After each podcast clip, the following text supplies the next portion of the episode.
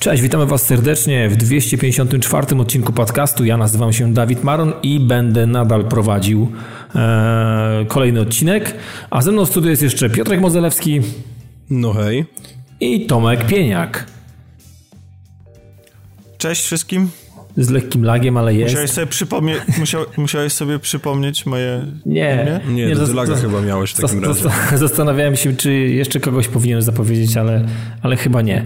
W, w każdym razie, e, zanim przejdziemy do zawartości, którą przygotowaliśmy dla Was e, w tym fantastycznym kolejnym odcinku podcastu, to chciałbym tak pokrótce dopełnić pewnych e, formalności, mianowicie padtv.pl. E, no, ostatnio trochę nie było czasu na gościa, trochę, trochę mało tam się dzieje, ale pamiętajcie o tej stronie, cały czas tam jesteśmy. Zawsze możecie wejść, zobaczyć, czasem coś się nie pojawiło niezapowiedziany, w niezapowiedziany sposób. Oprócz tego standardowo nasza grupa na Facebooku rośnie w siłę. Mm, zbliżamy się nieuchronnie do tysiąca naszych wyznawców i fanatyków, więc e, warto też może tam się pojawić, jeżeli was tam nie ma.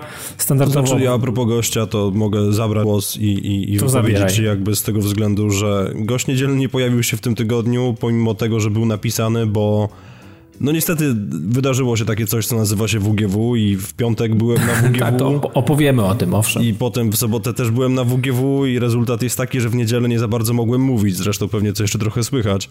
Więc e, no, nie chciałem robić odcinka, w którym byłoby 10 minut takiego, takiej narracji wyjętej żywcem z pornosa z lat 80., bo głos miałem mniej więcej tego typu, więc odpuściliśmy no, to sobie, ale odcinek jest napisany, więc no w tym tygodniu jak już przyjmę moje 3,5 tysiąca tabletek, to powinien się pojawić.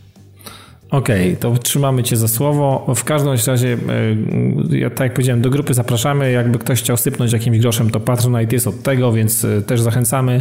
A poza tym cała nasza ekipa, wszyscy jesteśmy na Twitterze i tam codziennie można nas łapać i, i ewentualnie czegoś ciekawego od nas dowiedzieć. No i chyba tyle, panowie, jeżeli chodzi o zapowiedź odcinka. E, zaczniemy od tego właśnie WGW, które Piotrek wywołałeś, bo jakby nie patrzeć, e, impreza była, odbyła się i, i, i oprócz tego, że według mnie kolejny raz y, bawiłem się fantastycznie i czułem się jak u siebie w domu, bo to trzeci raz y, i to w tym całym miejscu. To oprócz tego, zanim będziemy rozkminiać się i będziemy opowiadać o tym, co tam było i jak to było zorganizowane i tak dalej, i tak dalej, to od razu warto przywołać jedną rzecz, którą się e, cała impreza chwali dzisiaj, e, kiedy nagrywamy e, ten odcinek, że po prostu jest rekordowa frekwencja mm, na tej imprezie. I to skok jest całkiem spory, bo w ubiegłym roku mieliśmy frekwencję na poziomie 24 tysięcy z groszami osób, które odwiedziły targi, odwiedziły imprezę, a w tym roku mm, przybyło jakby prawie 10 tysięcy nowych, e, nowych graczy, nowych ludzi, którzy są zainteresowani tematem. Także widać, że impreza zatacza coraz e, większe koła i, i, i, i potrafi to zorganizować na tyle dobrze, że ja osobiście powiem szczerze powiedziawszy, nie odczułem, że aż tak, tak wielki napływ e, ludzi pojawił się, bo to jest wciąż ta sama, wciąż ta sama hala, wciąż tylko te, tylko no, tylko, ale może ja, aż nawet 12 tysięcy metrów kwadratowych powierzchni. I, i jakoś nie czułem e, ani przez całą sobotę, ani przez e, małą część niedzieli, żeby mm, było niekomfortowo, żeby było w jakiś sposób były takie miejsca, takie wąskie gardła, przez które nie dało się przycisnąć albo nie dało się funkcjonować. Nie wiem, macie też podobne, podobne, podobne macie uczucie, czy jednak w drugą stronę u was to e, działało? Tomek może. To znaczy? No, czy generalnie, jak czułeś? Czy czułeś faktycznie, że aż, aż tyle osób więcej pojawiło się versus to, co było w zeszłym roku? E, wiesz co, większość czasu spędziłem w piątek i było więcej osób z racji tego, że nie było takiego tak zwanego VIP Day. Tak, to tak. Ani nawet VIP Hour, tylko po prostu wszyscy mogli wchodzić, ale prawda jest taka, że przyszli i tak chyba w piątek głównie ci, którzy e, nie wiem, reprezentanci mediów albo ktoś, kto kto ma w piątek czas i nie są to na przykład uczniowie szkół gimnazjalnych czy licealnych. No dokładnie. Czy średnich. Nie no, w piątek e, była więc... główna atrakcja dla gimnazjalistów, także wiesz, nie zapominaj o tym, że oni pewnie tam jakąś frekwencję podbili. Popek. Wiesz co, nie wiem, a to nie był, on nie był w sobotę? Nie, on był, on był w piątek. W piątek, w piątek podobno jakiegoś ośmiolatka pokonał w Tekena, także jest dobrze. Su super. Okej, okay, ale to był po południu, jak rozumiem, po skończeniu szkoły, no. Tak, tak, tak, bo on tam był od 17.10 dało... do 18.00. W piątek się dało zobaczyć rzeczy, w piątek się dało chodzić, w sobotę, bo w niedzielę mnie już e, niestety nie było, natomiast w sobotę to jest, e, to, to niestety nie wiem, czy to już moja starość, czy, czy czy, bo ja na przykład bardzo lubię tłumy, to nie jest tak, że jestem jakiś, jakiś antytłumowy, natomiast po prostu y, jeśli chodzi o jakąś wartość merytoryczną, żeby wynieść z tej imprezy, czy, czy, czy żeby czegoś skosztować, tak jakby się chciało, to dla mnie nie wyobrażam sobie, żeby zrobić to w sobotę. Po prostu takie dzikie tłumy, które tam są, tak, y, tak, tak, zagęsz, tak duże zagęszczenie ludności, tak, tak dużo chętnych, y, przydzieranie się przez te tłumy już samo w sobie jest jakoś tam utrudnione, a co dopiero stanie w kolejkach, czekanie na, na, na swoją próbę gdzieś tam przy jakiejś konsoli czy przy komputerze, żeby coś tam zobaczyć. Mm, dla mnie, gdybym miał dla, znaczy dla przyjemności, byłem tam dla przyjemności, ale gdybym mm, e, był po prostu tak, tak sam z siebie po prostu jechał, znaczy, żeby to... E, gdybym na przykład nie nagrał żadnego pod, yy, podcastu, tak? Gdybyś, nie, gdybyś był spoza tej całej yy, po, po, po, kliki, tak? nie, to złe słowo, totalnie złe słowo. Inaczej, no... Dokładnie, trochę, wiem, trochę się czułem w obowiązku, żeby tam być, żeby zobaczyć jak najwięcej rzeczy, żeby móc coś powiedzieć, tak, żeby, żeby móc e, e doświadczyć te, no tak, tego jest, samemu, żeby, i, żeby móc to jakoś tam ocenić. Natomiast e, samemu nigdy bym się nie wybrał w sobotę. Po prostu bym totalnie zrezygnował z, z tej wizyty. Tego. Nie, no owszem. Kol, Za wyjątkiem kolej... oczywiście kwestii e, m, kwestii towarzyskich, bo spotkaliśmy naszych słuchaczy. No to wiadomo. E, i, i, których zresztą bardzo serdecznie pozdrawiamy i było super móc e, się z wami spotkać i przybić piątkę, zobaczyć jak na żywo wyglądacie i to było naprawdę... Zrobić sobie zdjęcie. No, no, no i zrobić sobie selfie, to jest oczywiście, wiesz, taki element, którego się, się, się nie da uniknąć.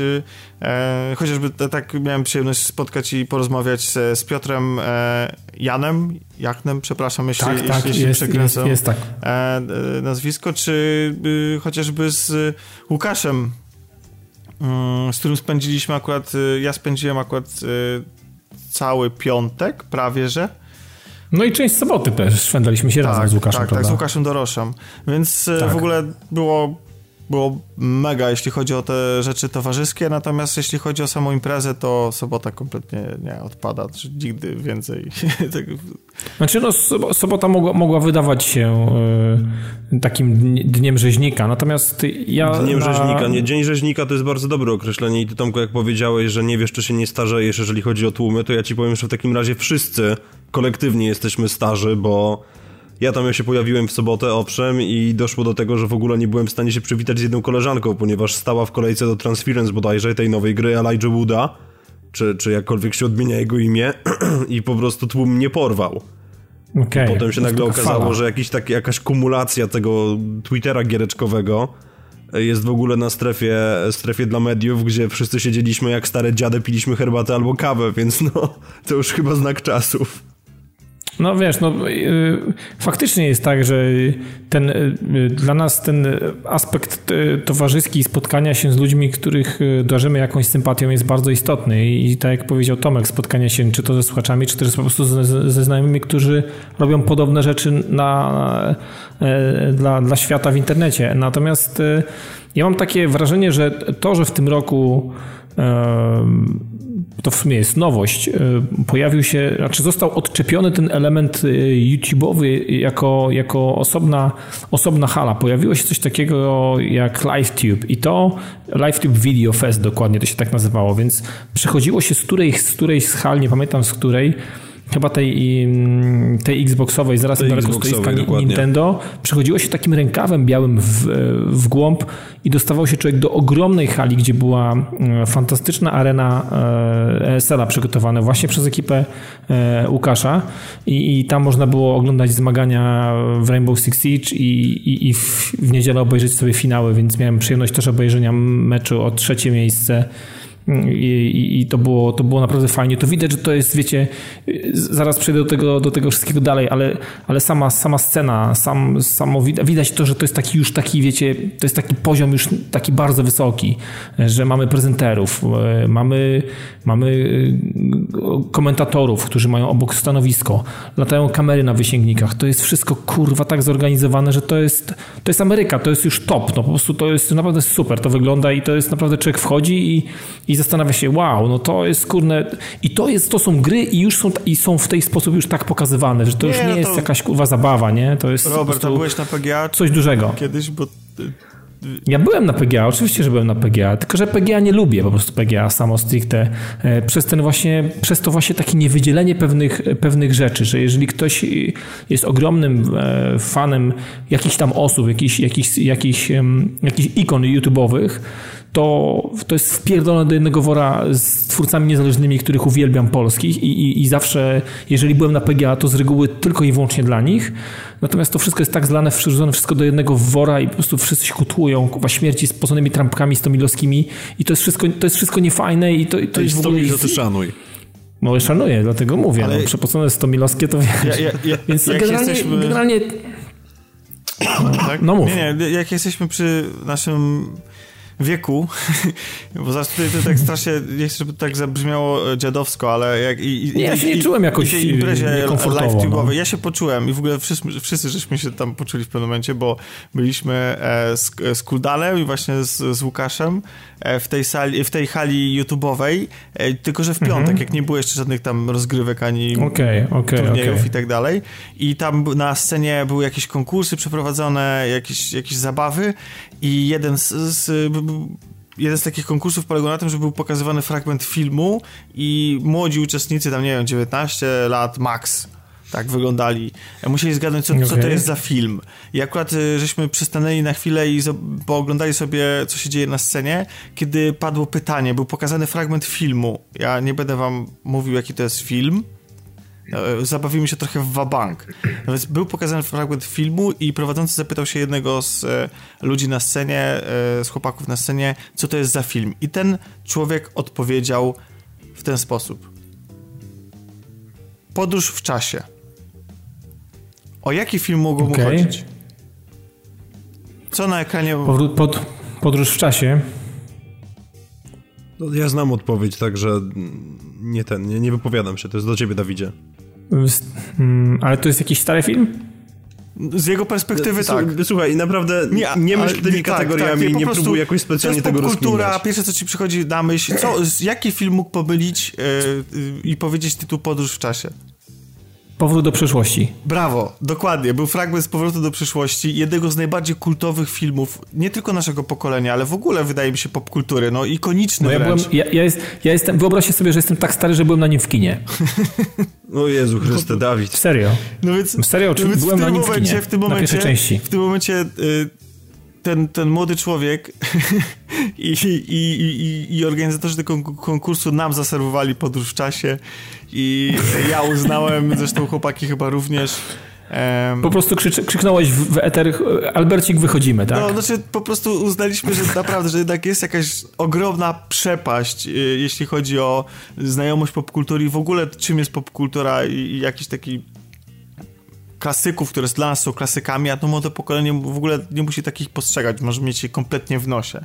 I w tym momencie się człowiek e, poczuł, znaczy ja się wtedy poczułem naprawdę, naprawdę staro. To jest, to, to jest zabawne, Ale bo, wiesz, bo, tak... bo, prawda jest taka, że mm, niesamowite jest to, że gry powinny tak naprawdę jednoczyć y, pokolenia, bo y, to jest medium, które te same tytuły mogą trafiać spokojnie do nastolatków. Y, pomijam są kwestie tam, wiecie, treści, tak, jeśli chodzi tam o brutalność i tak dalej, ale, ale tak generalnie to doskonale się potrafią i najmłodsze e, pokolenia, i te średnie, i, i, i, my, czy nawet starsi bawić przy tych samych tytułach i to powinno być właśnie takie bardzo e, jednoczące, a jednak gdzieś w tym wszystkim podejście do tych gier trochę wydaje mi się, że nas różni, że, że jednak, że, że z racji wieku jesteśmy troszeczkę bardziej wyciszeni, troszeczkę może bardziej wyczuleni na te tłumy e, i, i y, tam y, strasznie, muszę przyznać jedna rzecz, bo to jest tak, że to nie jest tak, że ja stronie od y, w życiu codziennym od jakiegoś języka wulgarnego, albo wiecie, no jakby każdy z nas, tak? No nie oszukujmy się. Każdy, no wiadomo, wiadomo. E, natomiast no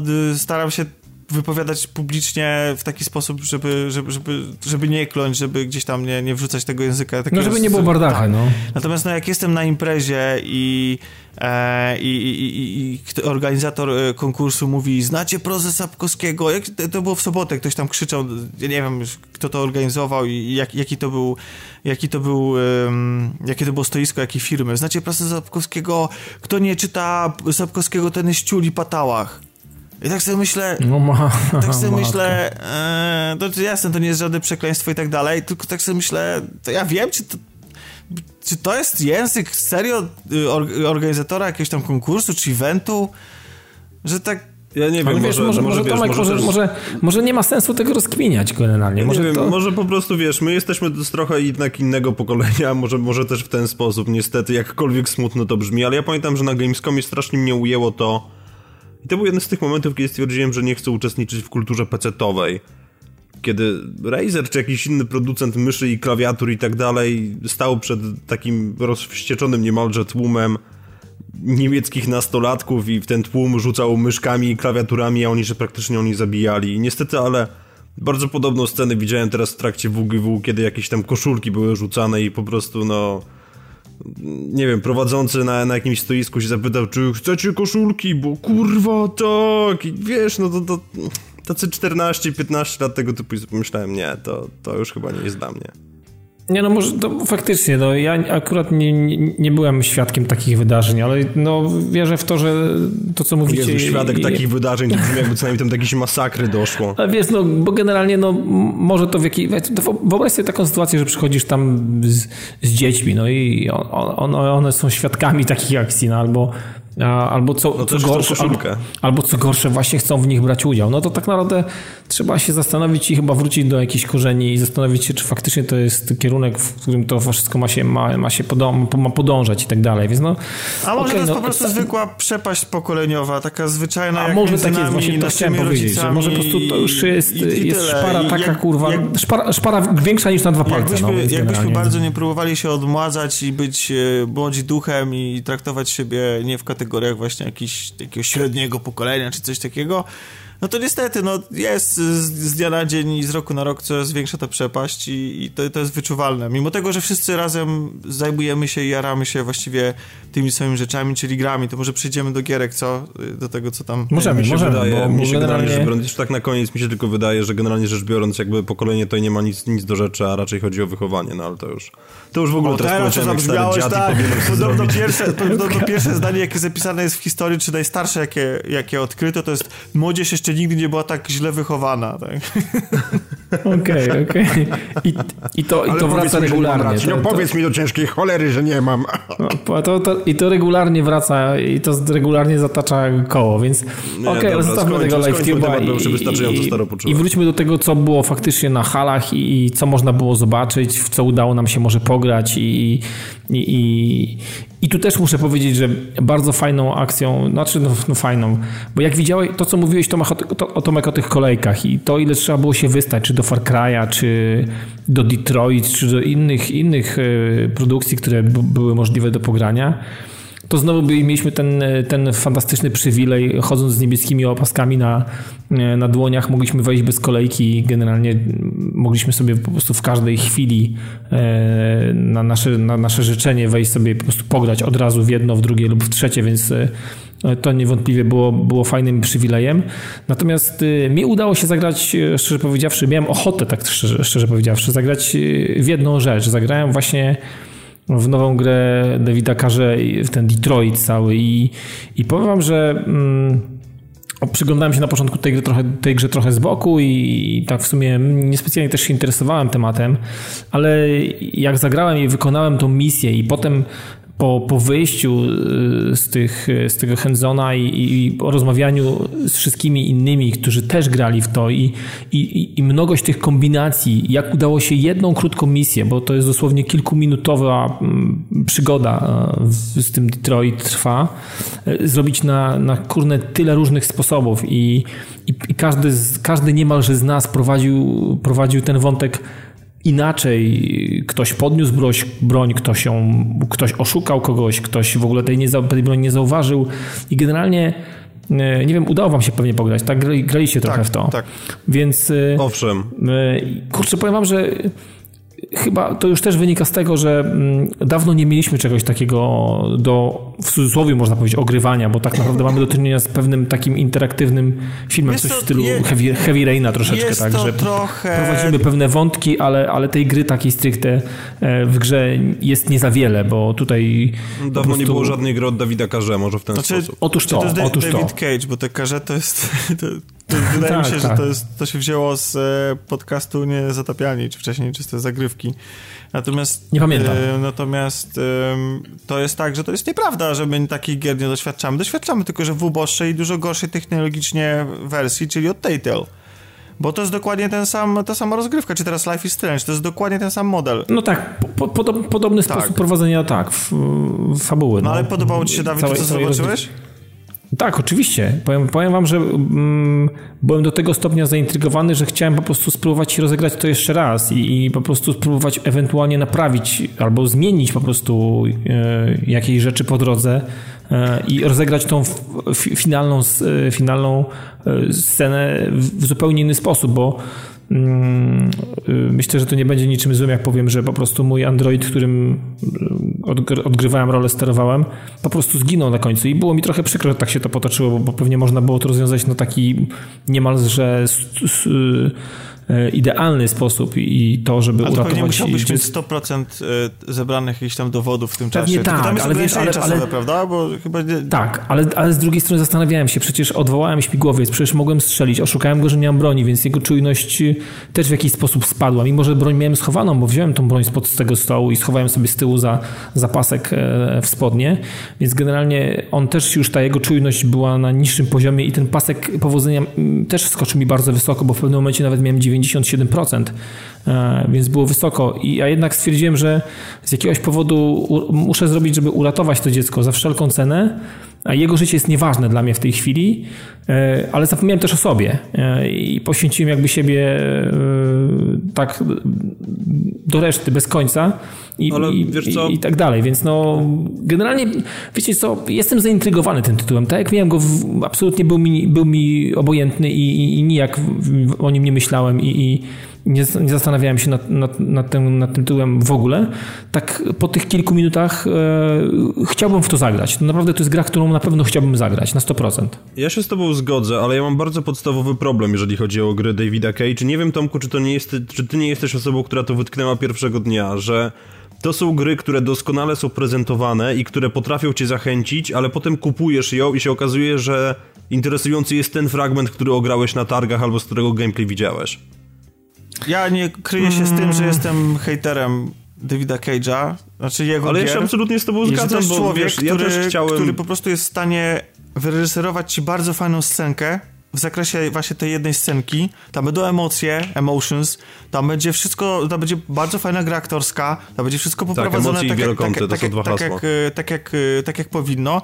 Natomiast niestety, ale w mojej opinii jego gry się nie trzymają kupy. Albo są psute przez niego samego jakimiś dziwnymi decyzjami, odjazdami fabularnymi, albo y, ja jestem jedną z tych osób, które krytykuje Heavy Rain za to, w, w, jaki sposób jest tam poprowadzona narracja. Ale wiesz co, ja się nie zgodzę do końca, że to chodzi tylko i wyłącznie ale, o, o kwestie fabularne. Ale nie, nie, nie, nie, nie. chodzi, chodzi o to, prostu... wiesz, na przykład dla mnie Beyond to jest koszmarek po prostu.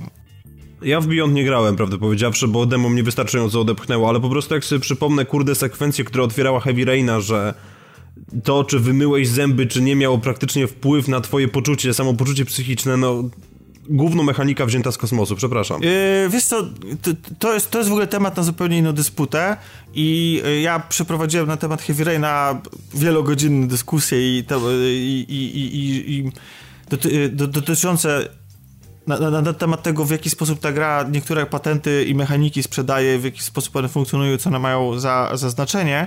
E, ja dlatego, ja tego akurat będę osobiście trochę bronił, natomiast Natomiast no, po prostu no, te gry mi nie, nie klikają jako całość. No. One się rozjeżdżają, a pan Cage po prostu nie jest w stanie jako koordynator i reżyser dopilnować tego, żeby, żeby to od początku do końca miało ręce i nogi. I, I Beyond jest po prostu ewidentnym takim przykładem tego, kiedy on odpływa już tak bardzo, e, może inaczej, kiedy nie daje rady tak bardzo, że po prostu, że to, że, to, że każda jedna scenka jest fajna e, z rozdziału życia głównej bohaterki, natomiast razem wszystkie zebrane do kupy plus po prostu absurdalne zakończenie e, powodują, że, że, że ja niestety nie jestem fanem tego pana. Natomiast Detroit, ten fragment, który był pokazany na WGW, bardzo mi się podobał był bardzo angażujący, był bardzo ładny. E, oczywiście to jest e, zrobione takim trikiem, że kamera jest bardzo blisko, mamy bardzo określony e, wąski zasięg ruchu i tak dalej. Ale ona, ona w ogóle, nie wiem czy zauważysz, ona w ogóle tak dziwnie pracuje ta kamera. Tak, bo ona jest, bo ona jest to, to, jest taki styl jego, on jest praktykowany już był przy Heavy Rainie, przy Beyond. To jest to, że w interakcji z przedmiotami wchodzisz raczej poprzez wychylenia gałki, kreślenie jakichś tam zygzaków. To jest takie tak, typowe, tak. typowe, mm, typowe dla Cage'a. No i podejrzewam, że tą, tą, e, tą grafikę i, i, atmosferę daje się właśnie uzyskać dzięki temu, że ta kamera jest taka zafiksowana niemalże za, na sztywno i, e, i że, że, że, że, tak naprawdę widzimy bardzo wąski wycinek tego świata przedstawionego, no i, i idzie, nie możemy jakoś tam jej swobodnie obracać.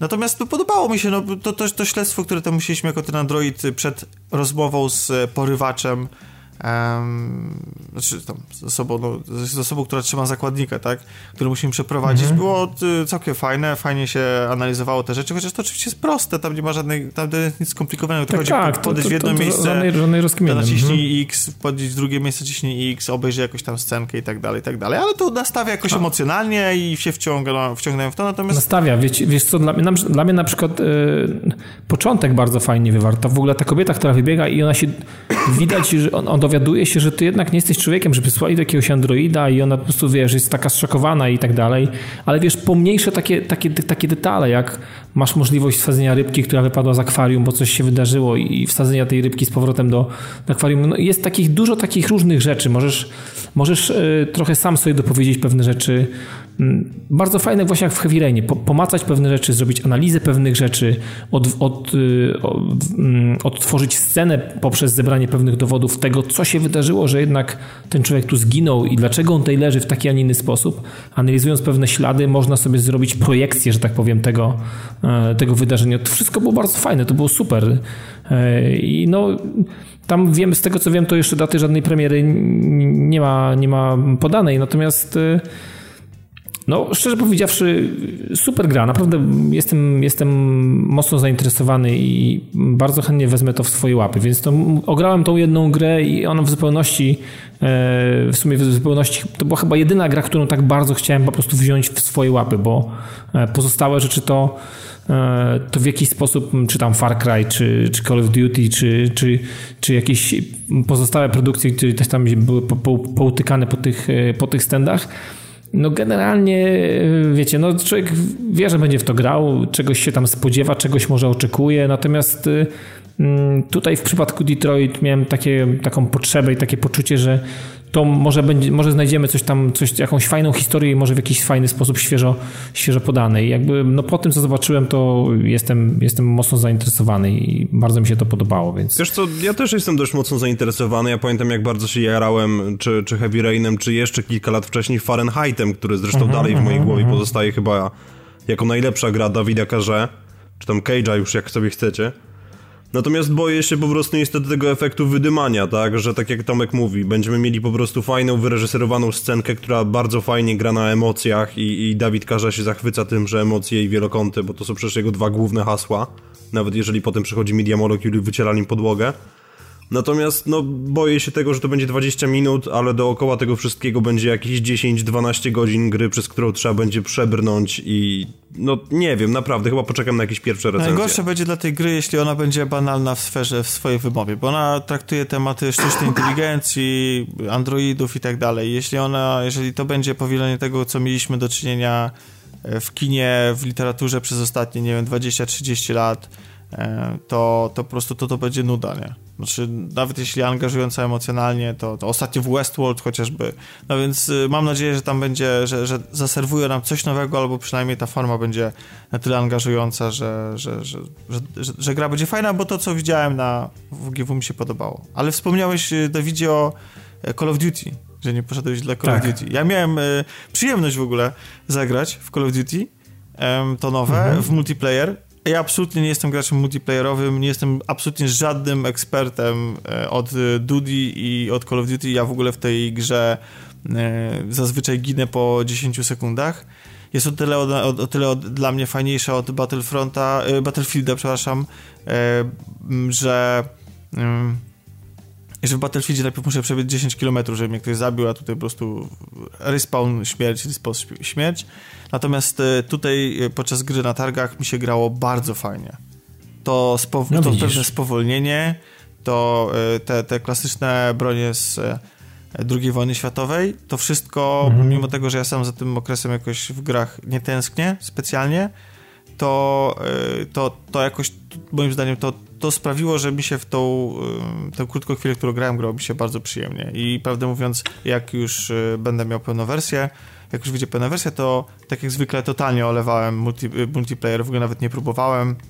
Tak, tu będziesz chciał spróbować, tak? Laty, tak, po doświadczeniach z, z poprzednich odsłon, tak, to tutaj będę chciał spróbować. A może się, może się uda. Oczywiście nie liczę na wiele, bo zaraz, zaraz pewnie tam od razu z miejsca na jeden dzień po premierze będą ludzie z jakimiś wysokimi e, rangami, no pewnie którzy tak, będą pewnie, pewnie, wymiatali totalnie, tak ale, będzie. Ale, ale spróbuję, bo, bo żeby sobie pobiegać, to może, mo, mo, może się uda coś.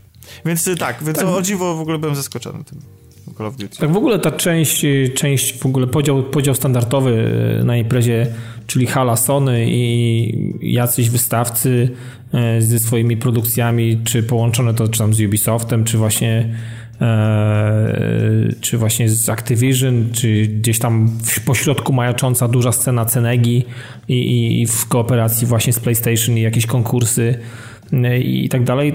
Plus do tego, nie wiem czy widzieliście, ale sporo, sporo aut było takich w postaci takich faktycznie dużo, dużo stojących jeden do jednego czy to w postaci auta takiego, które stało sobie gdzieś tam przy Xboxie, e, dotyczące Forzy Motorsport, Motorsport 7. A bardzo ładna 911. Bardzo ładna, bardzo. tak. E, jakieś motocykle, a oprócz tego był ten taki fajny symulator. Nie wiem, czy to było dla Project Carsu, czy, ta, czy to, czasem nie było w środku taki na, na tych hydraulicznych. E, to, to, było, to, to, to nie był Euro, Euro Simulator? Czy...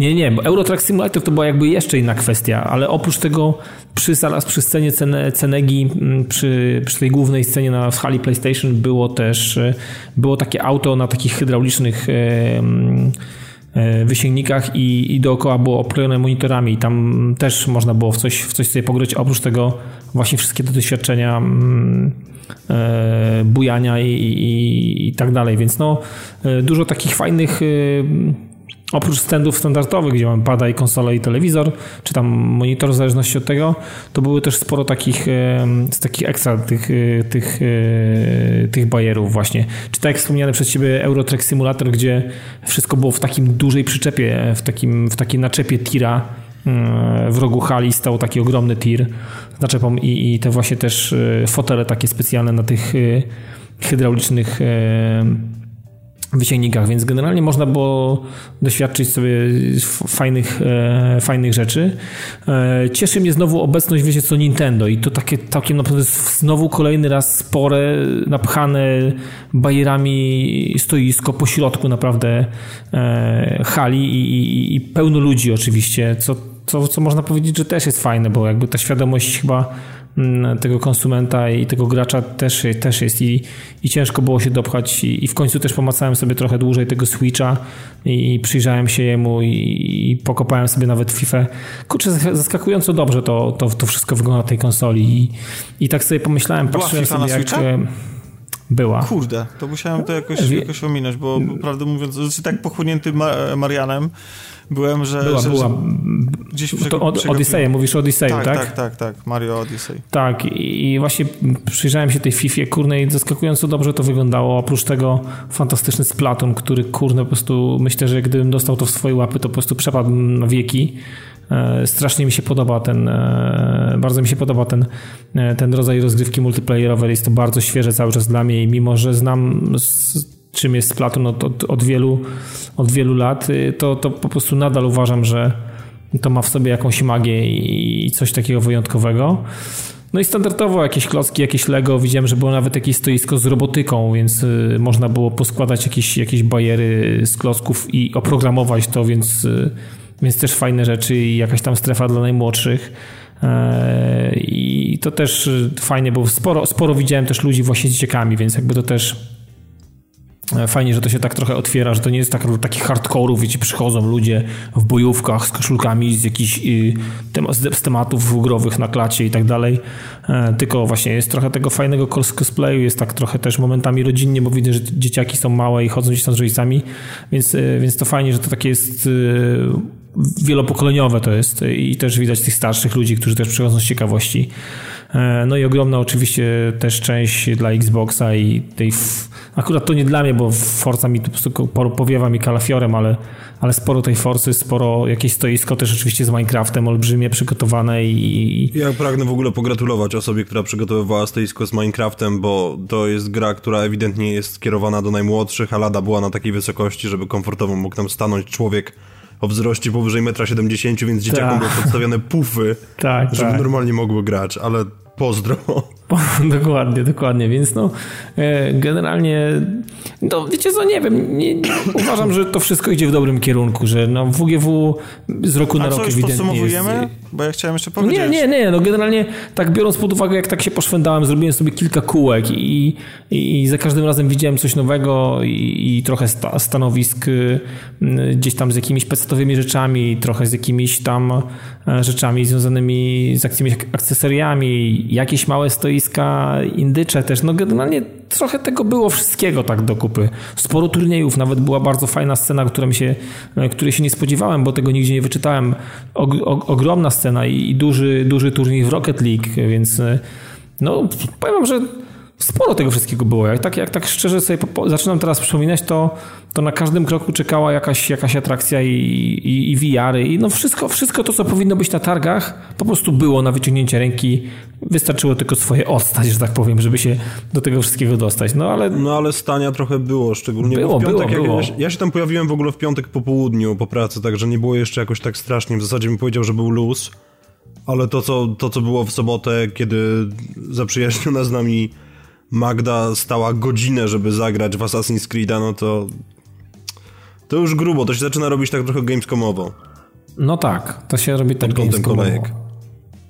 No Tomek, chciałbyś jeszcze coś dodać, bo tak się przestraszyłeś, że będziemy kończyć. Nie. Nie, znaczy chciałem tylko powiedzieć, że widziałem też, e, wszedłem na stanowisko VR, PSVR-u po to, żeby zobaczyć co nowego e, być może gdzieś tam... powiedz, powiedz Tomku, mieli, mieli nowe headsety, czy jeszcze zeszłoroczne? Jeśli myślisz, że jestem w stanie rozróżnić, to... E, czy miały słuchawki zintegrowane z headsetem, czy nie? Bo Sony wypuściło niedawno nowy model, który ma słuchawki normalnie w. Nie, nie zwróciłem na to uwagi. Wiesz? Byłem, 2 na byłem, 10. 2 na 10, byłem, absolutnie. Po co to w ogóle Byłem bardziej zaobserwowany faktem, że właściwie nie zwróciłem na to wcześniej uwagi, że PSVR nie ma żadnej regulacji, jeśli chodzi o mm, szkła. To znaczy, że jedyny sposób regulacji ostrości względem tego, co widzisz, to jest zaciskanie albo poluźnianie tego okulara.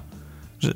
Jesteś pewien? Mi się wydaje, że tam coś to było. Znaczy, no, ja y, pytałem pana, bo dlatego, że akurat y, jak założyłem headset na głowę, to dosyć niewyraźnie widziałem i pan powiedział, że no, y, trzeba zaciskać z tyłu i tu jest taki przycisk i ten przycisk też dociskać to do twarzy. Ale nie ma czegoś, nie znaczy, ma czegoś takiego, że wiesz, sobie, nie wiem, tak jak... No, Odległość tak, od soczewek, tak. ja wiem o co ci chodzi, ale z całym szacunkiem dla tych ludzi, my w zeszłym roku im konfigurowaliśmy telewizor, w sensie kalibrację zmienialiśmy, więc wydaje mi się, że na nich pod kątem sprzętowym nie bardzo można polegać. No okej, okay, to taką informację przekonany, dostałem. że coś, coś taką było. informację dostałem i, i, muszę przyznać, że wcześniej nie zwróciłem na to uwagi, więc być może, a miałem na głowie y, PSVR tylko dwa razy w życiu, na zeszłych WGW i teraz, więc być może, Aha. być może, yy, więc nie pamiętałem, czy coś takiego istnieje i być może tym razem mnie wprowadzono w błąd. E, błędem też było wybór gry, w którą, w którą chciałem zagrać. Było to Bravo Team. Mm, e, no. Gra, która wyglądała jak takie Call of Duty, taka akcja, akcja na moście, wiecie, służby specjalne w kooperacji w ogóle e, można było ją rozegrać. I powiem wam, że jedna rzecz w tej grze jest super. Jak trzymasz tego sharpshootera i kiedy chcesz celować przez przyrządy celownicze, czyli po prostu podnosisz do oka, to jest niesamowita mhm. wczówka, bo automatycznie mrużysz swoje jedno oko i, i po prostu i wiesz, i, i, i widząc y, tą broń w świecie rzeczywistym, to po prostu starasz się, po prostu automatycznie po prostu reagujesz tak, jakbyś tą broń trzymał faktycznie w, w rzeczywistości. Natomiast y, problem polega na tym, że no, gra wydaje się być strasznie jakaś taka roztrzęsiona, jakaś taka niedopracowana, jakaś taka nie wiem, czy to był wczesny build, czy coś takiego, ale ja miałem straszne właśnie problemy, już nawet nie chodzi o ostrość samego obrazu, ale z tym, że po podniesieniu jej do oka, żeby widzieć ostro w ogóle ten mój przyrząd celowniczy. Nie może on się specjalnie rozmazywał w taki sposób, żebym, e, żeby sprawiać właśnie takie wrażenie, że mój wzrok idzie e, ostrością w, w dal, ale to niestety jakoś tak razem mm, zebrane E, te y, dokupy, te wszystkie wrażenia wizualne sprawiały, że, że nie, grało mi się w to za przyjemnie. I nie wiem na ile w tym jest moja wina, e, czy też e, nieodpowiednie założenie tego headsetu, być może po prostu jakoś nieodpowiednio się przygotowałem, ale to nie do końca działało tak, jak chyba powinno, znaczy tak to odniosłem takie wrażenie. Poza tym sama gra wyglądała w ten sposób, że mogłeś się przemieszczać tylko od punktu do punktu, to znaczy mogłeś w sensie nie mogłeś chodzić sobie dowolnie, tylko mogłeś skakać, tak jak, e, wiecie, tak jak pomiędzy poszczególnymi takimi e, etapami. Coś jak, tak jakby tak naprawdę to był strzelenie na szynach, tylko to, że my decydujemy, kiedy ruszyć dalej. I po prostu chowamy się przed drzwiami, trochę, później tak? się chowamy Taki... z jakimś samochodem, później się chowamy z jakimś kontenerem i tak powoli przechodzimy sobie do przodu i możemy flankować tych, e, tych, tych przeciwników. W domyśle jest to gra kooperacyjna, chociaż ja podobno byłem połączony z Kuldanem, to właściwie usłyszałem jego głos na samym końcu i właściwie nie, nie, nie działaliśmy wspólnie. Natomiast e, nie wiem, czy dobrym rozwiązaniem, może słusznym z punktu widzenia jakiegoś medycznego jest to, że w momencie, kiedy nasza postać się przemieszcza od właśnie od jednego punktu do drugiego, czyli wychodzi z drzwi samochodu i się chce skryć na przykład za kontenerem, albo obejść ten samochód jakoś dookoła, to kamera zostaje w miejscu, a nasza postać jakby wychodzi z naszej głowy i widzimy ją w trzeciej osobie i, do, i potem kamera jakby wskakuje z powrotem w jej głowę, czyli nie ma, nie ma tego ruchu, nie widzimy go z pierwszej osoby. Być może to chodzi o to, żeby nie, nasz błędnik nie wariował, może to jest, może w tym jest problem, dlatego podejrzewam, że właśnie... Jest regulacja, Tomku, właśnie wygooglowałem, także pan ci nakłamał bezczelnie. Znaczy, Okej, okay, no może się nie zrozumieliśmy, bo nie chcę tam, ale tak, no miałem jakiś tam problem z tą ostrością. W każdym razie, no niestety po prostu najgorsze było w tym wszystkim to, że niezależnie od tej ostrości e, i, i, tego, tego strzelania, e, czy tego ograniczenia ruchu, to po prostu sama rozgrywka była bardzo mało dynamiczna, znaczy to sprawiało wrażenie, to nie, nie czułem jakiejś wielkiej frajdy, e, takiej z, oprócz tego, w tego momentu, kiedy faktycznie celowałem przez, e, przez te przyrządy celownicze i to było spoko, to, to oprócz tego to, to, to, to nie było tak, że tam był jakiś wir akcji ja się po prostu niesamowicie w to wciągnąłem i czułem się jak jakiś tam, wiesz, e, e, broniący mostu żołnierz, czy jakiś antyterrorysta, czy coś takiego, nie? Więc e, jakoś tak nie jest to gra, która by mnie zachęciła do tego, żeby teraz PSV, PSVR wiem, że spadła cena może kiedyś po niego sięgnę po to, żeby, żeby wypróbować sobie te tytuły, jak już zejdzie do takiego do takiego pułapu ta cena, jeśli o kiedyś zejdzie w ogóle, gdzie to będzie taki pułap na zasadzie a, trochę tych gier wyszło, no może faktycznie się to nie udało, ale tak, żeby spróbować, żeby mieć jakąś opinię na temat całości, e, to, to można tam zainwestować te, te kilkaset złotych i zobaczyć. No na razie to niestety PSVR dla mnie, e, przynajmniej tą grą mnie nie kupił. Um, no mnie on ogólnie nie kupił ani w zeszłym roku, ani, ani w tym, chociaż w tym nawet. Wydaje mi się, że VR jest po prostu takim drugim 3D, nazwijmy to, i sytuacja będzie wyglądała tak, że to będzie sinusoida. To powrócić znowu za kilka lat, ale na chwilę obecną, no tak jak mówiliśmy zresztą tak w zeszłym roku, że czapa konia i nie za bardzo jest czego tam szukać. No tak mi się też wydaje, więc ja nawet sobie tym dupę nie zwracałem w ogóle i po ostatnich moich doświadczeniach w zeszłym roku i, przy, i chyba jeszcze w tym roku na Pixel Heaven mały jakiś e, epizod, stwierdziłem, że to kompletnie jest obok moich e, oczekiwań i to się to po prostu w tym świecie gier wideo e, ja się tam nie odnajduję i ale chwała tym, którzy uważają, że jest inaczej, no pchajcie sami ten wózek, ja z wami nie idę po prostu, no i, i znaczy nie, no ja musiałem, żeby się to udało, bo to jest pasjonująca, raczej taka atrakcyjna wizja. No ale to już gadaliśmy o PSV tyle, tyle No tak, czas. to wiadomo. Graliście w Asasyna na targach? No, ja Tomek dobrze wiesz, no, to takie pytanie, wypadało, Wypadałoby też powiedzieć, że przy okazji e, sto, stoisko Xboxa jako takie było dość imponujące z tymi wszystkimi monitorami ustawionymi w kształt litery X i właśnie z namiotem, do którego się wchodziło, żeby przejść na nową stronę mocy i tak dalej, i tak dalej. Natomiast trzeba powiedzieć, że to, co Microsoft Polska zrobiło, jeżeli chodzi o prezentację Xboxa One X, to zasługuje na swój własny prywatny Tak, ale za chwilę, za chwilę może przejdziemy, może najpierw o samym Asasynie. Co? Dobra, no to jeżeli chodzi o, jeżeli chodzi o Asasyna, to spoko. Mi ten Asasyn się nawet podoba, jest wprawdzie nie jest to mój... Wiesz co, tak, natomiast no nie wiem, ja jakoś tak czuję, że dla mnie Assassin's Creed to jednak są wielkie miasta i, i, inne tego typu rzeczy i budynki, na które mogę się wspinać, takie, które rzeczywiście przytłaczają swoim rozmiarem i mają wieże, z których mogę skakać. I jednak wiktoriański Londyn chyba bardziej mi do tego wszystkiego pasował niż starożytny Egipt, natomiast no nie zaprzeczę, że jest tu pewne odświeżenie formuły, ale nie jestem pewien, czy ono idzie w dobrym kierunku, bo jakby jasne, w poprzednich Assassin's Creedach też było tak, że trzeba było kogoś dzielić szablą po łbie kilka razy, żeby on padł, co było kompletnie nierealistyczne, ale jakby no okej, okay, tylko że nie wyskakiwały mi wtedy te pieprzone cyferki, a oni tutaj zrobili RPGa i no średnio mi to odpowiada między Bogiem a prawdą.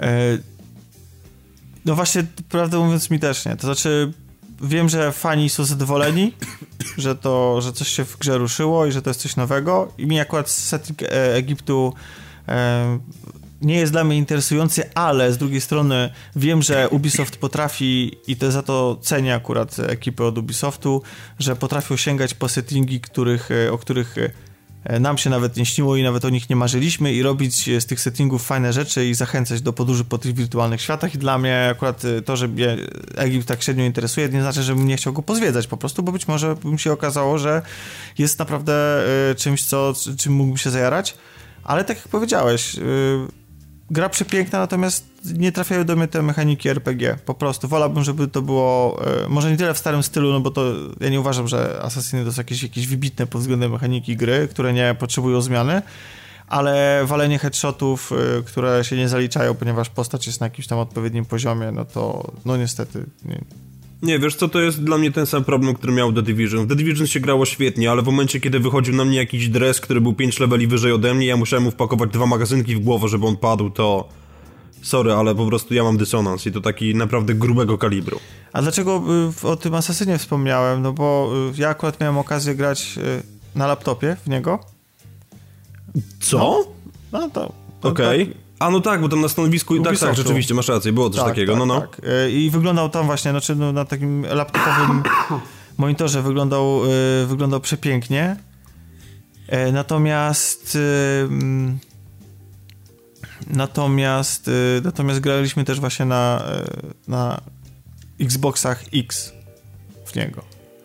I tam wyglądał również moim zdaniem bardzo ładnie. To jak on chodził i to, że miał bugi, to w ogóle, to, to, to, to, to wiesz, to, to jest wersja alfa, to w ogóle nie, nie chodzi o to, żeby to oceniać, no bo to bez sensu, nie? Wiadomo, że, e, że to mogłoby być niesprawiedliwe. Natomiast, e, natomiast moim zdaniem wyglądał e, wyglądał bardzo ładnie. Gorzej... Wyglądał bardzo ładnie.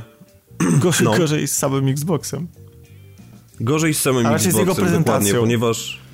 Tak, tak, bo jest, był taki namiot jakby, że takie pomieszczenie z boku, gdzie przechodziło przez kotarę i my z Tomkiem, Tomek mnie w ogóle tam wprowadził się okazało od dupy strony tak dokładnie, bo się wbiliśmy na stanowiska pokazowe, gdzie można było grać po pokazie, nie zobaczywszy pokazu i staliśmy sobie okay. w środku, po prostu graliśmy w Shadow of War i inne tego typu pierdoły, no mi zadzwonił jeszcze mój znajomy, że jest właśnie przed wejściem na targi, żebym po niego wyszedł no i właśnie wyszedłem po niego, wróciliśmy i tak na Jana się wbiliśmy tym wyjściem, jak się okazało. Zaczepiła nas jakaś kobieta, więc w ogóle się pozypał owszan, że jakim prawem my wchodzimy tym wejściem, gdzie to jest wyjście.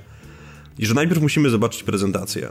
E, do, do obejrzenia prezentacji było potrzebne tam chyba 10 osób, coś takiego, bo była po prostu taka mała salka kinowa jakby zrobiona, gdzie były fotele rozstawione. I przy wejściu do salki bardzo sympatycznie, bo w gablotkach były wszystkie dotychczasowe Xboxy, od, od tego pierwszego przez 360, Slima i tak dalej, i tak dalej. No i na końcu stał oczywiście Xbox One X, więc wchodzimy do tej salki. I nie wiem ile czekaliśmy, chyba 10 minut. Czekaliśmy 10 minut, aż przyjdzie jakiś jegomość i powie, drodzy Państwo, to jest pokaz Xboxa One X. Puścił film i wyszedł. Więc no już na, na pierwszym etapie po prostu było takie, czemu ja tu spędziłem właśnie 10 minut czekając na to, że jakiś pacan naciśnie przycisk. No ale spoko, zdarzyło się generalnie rzecz biorąc.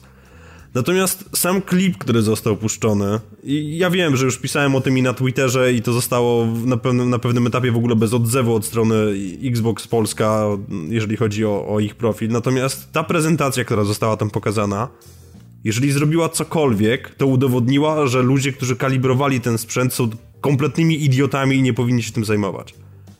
Bo CGI, była sekwencja CGI, która w ogóle zaczynała się od reklamy Dolby Atmos, która trwała ze 3 minuty. To, co była ca cała prezentacja, to był po prostu puszczony nam film. I on trwał chyba, nie wiem, z 15 minut, w ogóle o, ten film trwał w ogóle o 10 minut za, za dużo.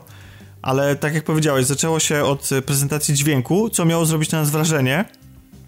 I nie wiem, czy zrobiło na tobie wrażenie? Znaczy nie, absolutnie zrobiło na mnie wrażenie, ponieważ bas był zdecydowanie za mocno podkręcony i od wszystkiego rozbolała mnie głowa, także no wrażenia 10 na 10, zdecydowanie. A... Bo jeżeli chodzi o prezentację audio, to ja z moimi dwiema małymi kolumienkami w domu wydaje mi się, że mam lepszą jakość niż to, co tam było z tym dubstepowym niemalże dopierdalaniem, bo inaczej tego nie nazwę. Ale to dopiero było preludium do tego, co miało nastąpić później. Od tak, ponieważ był puszczony też. No film. właśnie, właśnie, to właśnie o tym filmie mówił. To była cała ta prezentacja. Film natchniony, wręcz poetycki, który na wszystkie możliwe sposoby odmieniał słowo moc i tłumaczył, o jaką moc może chodzić. Że chodzi o moc kreacji, moc wolności, moc miłości i w ogóle jakiekolwiek inne mocy, mocy technologii.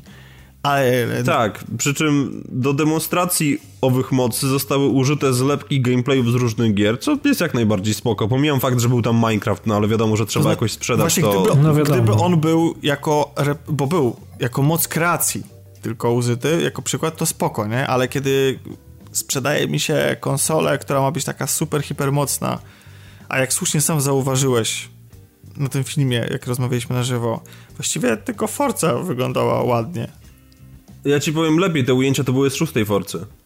O, proszę. To nawet nie była, to była, nie no, była siódma Forza Motorsport, natomiast mnie bardziej ciekawi, kto jest odpowiedzialny za ten montaż, ponieważ pomijam fakt, że był tam ten Minecraft, tak, no 6 teraflopów może w końcu pozwoli na to, żeby light shafty były normalnie renderowane, ale kto w środek tego montażu wpierdziela zwiastun CGI Gwinta, Mm, gdzie, to gdzie nie jest był gwint. Siri grająca... A, tak? To był... Był a, gwint. Okay. Był gwint, gdzie Siri grała w karty, a potem się pojawił zwiastun CGI Wiedźmina, który tak. w ogóle był chyba ściągnięty z YouTube'a w jakimś 480p i to zostało pierdygnięte na ścianę I to na wiecie, który, obraz. Wiecie, który to... zwiastun? Ten pierwszy, nie żaden gameplay, tylko ten, który był, który się nazywa Zabijam potwory.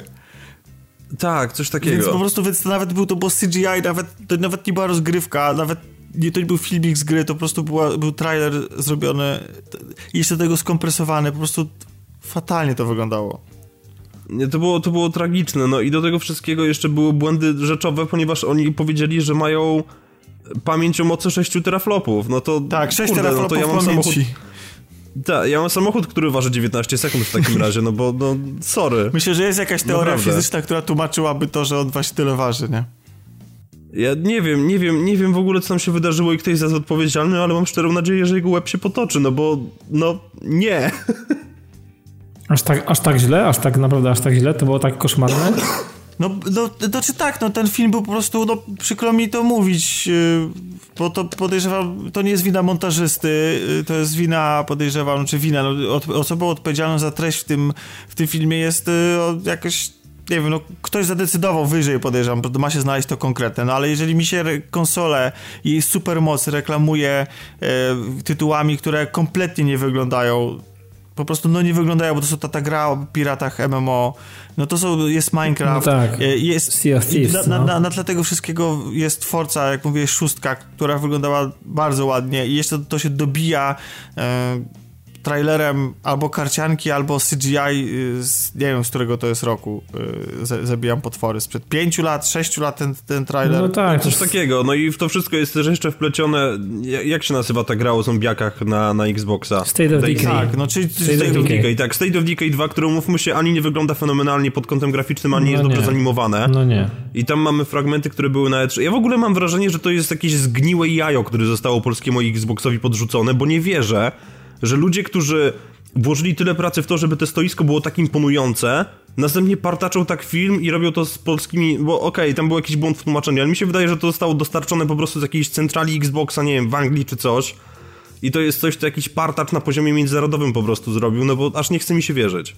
Autentycznie. I ja mam preorder, ja ten preorder zachowuję, ale wiem o trzech osobach, które po obejrzeniu tej prezentacji stwierdziły, że nie ma w ogóle co, nie ma co tego kijem tykać ale ja go zachowuję tylko i wyłącznie z tego względu, że widziałem dość innych materiałów i widziałem w pewnym sensie na WGW teraz, co ta konsola jest w stanie zrobić, żeby O ile? jakby odrzucić i, i, i wyprzeć jakby z głowy ten montaż O konkretny, ile? ponieważ on, on O ile są dobrze ile? ustawione telewizory. tak, o ile są dobrze ustawione telewizory, bo to jest kolejna No to rzecz, do której to kluczowe chyba przejść. jest, nie? Wiesz co, w momencie, kiedy się obejrzało ten, ten, ten zwiastun, przeżyło się go w jakiś sposób, następnie byłeś uraczony przejściem do hali, w której było bodajże 14 stanowisk, na których były odpalone różne gry. I jak wiemy, y, Microsoft się bardzo mocno skumał z LG pod takim kątem, że Xbox One X oraz razem OLEDy LG to jest najlepsze połączenie z ratatata. Jest po prostu genialnie. Natomiast problem polega na tym, że jak wszyscy wiemy, telewizory, żeby dobrze działały, muszą być dobrze skalibrowane. I to jest coś, do czego nie doszło, mówiąc bardzo delikatnie, bo jak wszyscy wiemy, bardzo ważnym parametrem, jeżeli chodzi o telewizory do grania jest input lag. I dobrze jest kupując nowy telewizor powyłączać mu wszystkie upłynniacze, które dorzucają klatki, które robią jakieś tam magiczne do, Ta, do przetwarzania i tak dalej, i tak dalej. pierdoły, dokładnie. Tak, i w momencie, kiedy siadasz do grania na, na, w Assassin's Creed na telewizorze 4K i obok stoi pachnący nowością jeszcze Xbox One X, a gdzie niegdzie stoją w ogóle devkity, to ostatnie czego chcesz to obraz, który jest na telewizorze po prostu ustawiony w taki sposób, że upłynniacz obrazu rwie ci tekst, Okej. bo musi zachować 120 klatek na sekundę, których ni cholernie wyrenderuje. I tu masz po prostu doświadczenie, które jest tak podarte, że ciska tobą. Tak po prostu tobą ciska. No domyślam się. I raz, że telewizory były źle poustawiane, natomiast druga sprawa jest taka, że w samych grach też mamy różne ustawienia, które właśnie pozwalają nam na zabawę, tak? Czy, za- żeby zadecydować, czy chcemy tryb powiedzmy Full HD 60, czy jakiś tam checkerboarding i większa ilość detali, czy natywne 4K. I w momencie, kiedy siadasz do takiej gry i się okazuje, że ona ma ustawione, żeby favor quality, tak? Czyli innymi słowy, żeby się renderowała jak największa ilość szczegółów, a niekoniecznie rozdzielczość, to nie widzisz tego 4K, bo po prostu nie masz szans go zobaczyć, bo gra nie jest w nim renderowana. A właśnie tak mniej więcej były poustawiane niektóre buildy i między innymi dotyczyło to Tomb Raidera, który tam był odpalony. I w momencie, kiedy wchodzisz w takie opcje, to się łapiesz za głowę, no bo oni sami tymi ustawieniami jakby uniemożliwiają ci zobaczenie to, na co tą konsolę stać i docenienie tej jakości. Już po, pomijam nawet telewizory, tak? Ale żeby konsole były źle ustawione, to trzeba umieć. No to to jest zastanawiające, kurde, że nie przygotowali takich, wiesz, takich, takich tematów po prostu, wiesz, które wydają się być po prostu banalne i wystarczy to zrobić raz i dobrze i ewentualnie daną konfigurację przenieść na kolejne wyświetlacze, no i czy ty... Znaczy nie, wiesz co, w wypadku OLEDów mi się wydaje, że każdego trzeba byłoby skalibrować jednak oddzielnie, bo tam są czasami różne A, odchylenia. okej. Natomiast Chyba, no, tak. nie zmienia to faktu, że w momencie, kiedy podpisuje się partnerstwo i mamy do czynienia z imprezą tak dużą jak WGW, na skraju premiery swojej nowej konsoli, która ma nas zachwycać, to wypadałoby jednak to zrobić, poświęcić ten czas i nie wiem, 300 zł kosztuje profesjonalna kalibracja, Okej. to... No okej, ale powiedzmy, że byłaby jakaś zniżka w momencie, kiedy by firma została zebrana, żeby zrobić to na 50 monitorach. Myślę, że, że dałoby radę. No tak, no ja muszę przyznać, że te, te, ten pokaz Xboxa na mnie też nie zrobił wrażenia. Chociaż y, nie zagłębiałem się w te opcje w telewizory ani w, w, w konsolach, to No ja się trochę pozagłębiałem i jeszcze też przy okazji trzeba powiedzieć, że niestety na jednym retailu był skopany build e, Assassin's Creed'a, co, co widzieliście, bo no, ja usiadłem do konsoli miałem pokaz slajdów, taki 14 klatek na sekundę w szczytowych momentach. Ale zobaczenie tą Ale gry na, było- na OLEDzie z kolei sprawia naprawdę małe Nie, opatrzenie. nie, bo obok, obok na in... Obok na innych jednostkach już działało normalnie, więc to po prostu, no, on był dość mocno nagrzany fakt faktem, ale potem się dowiedziałem, że po prostu z tym konkretnym był jakiś problem z buildem, jeżeli chodzi o renderowanie gry w HDR-ze, więc no jakby tutaj mamy przykład jednostkowy, tak, i, i nie ma jakby co przy, przez jego pryzmat patrzeć na wszystko, natomiast No no, no, ogólnie, ogólnie, ogólnie sama po prostu prezentacja niestety no nie wywarła na mnie pozytywnego, pozytywnego wrażenia i gdyby nie to, że wiem jakby co w tej konsoli siedzi i dość dużo o niej czytałem i wiem jak bardzo dużo uwagi do detali przykłada Microsoft, to podejrzewam, żebym postawił na tym hehe, nomen omen krzyżyk. No tak. Więc no. No to macie coś jeszcze do dodania, bo mówię, ja akurat e, w piątek nie byłem, więc nie brałem udziału ani w tej prezentacji. Ja nie wiem, czy ta prezentacja odbywała się też w sobotę i w niedzielę, czy ona miała Ale miejsce. była to też w sobotę, była bo to cały namiot po prostu był. Okej, okej. No to jakoś tam nie dotarłem i generalnie nie, nie, nie udało mi się doświadczyć tego, ale to nie jesteście jedynymi osobami, które, mm, że tak powiem, opowiadają mi to w taki, a nie inny sposób i mają takie, a nie inne wrażenia, więc myślę, że no, coś było na rzeczy, więc nie mam powodu też, żeby wam jakby nie wierzyć w to, że faktycznie było inaczej.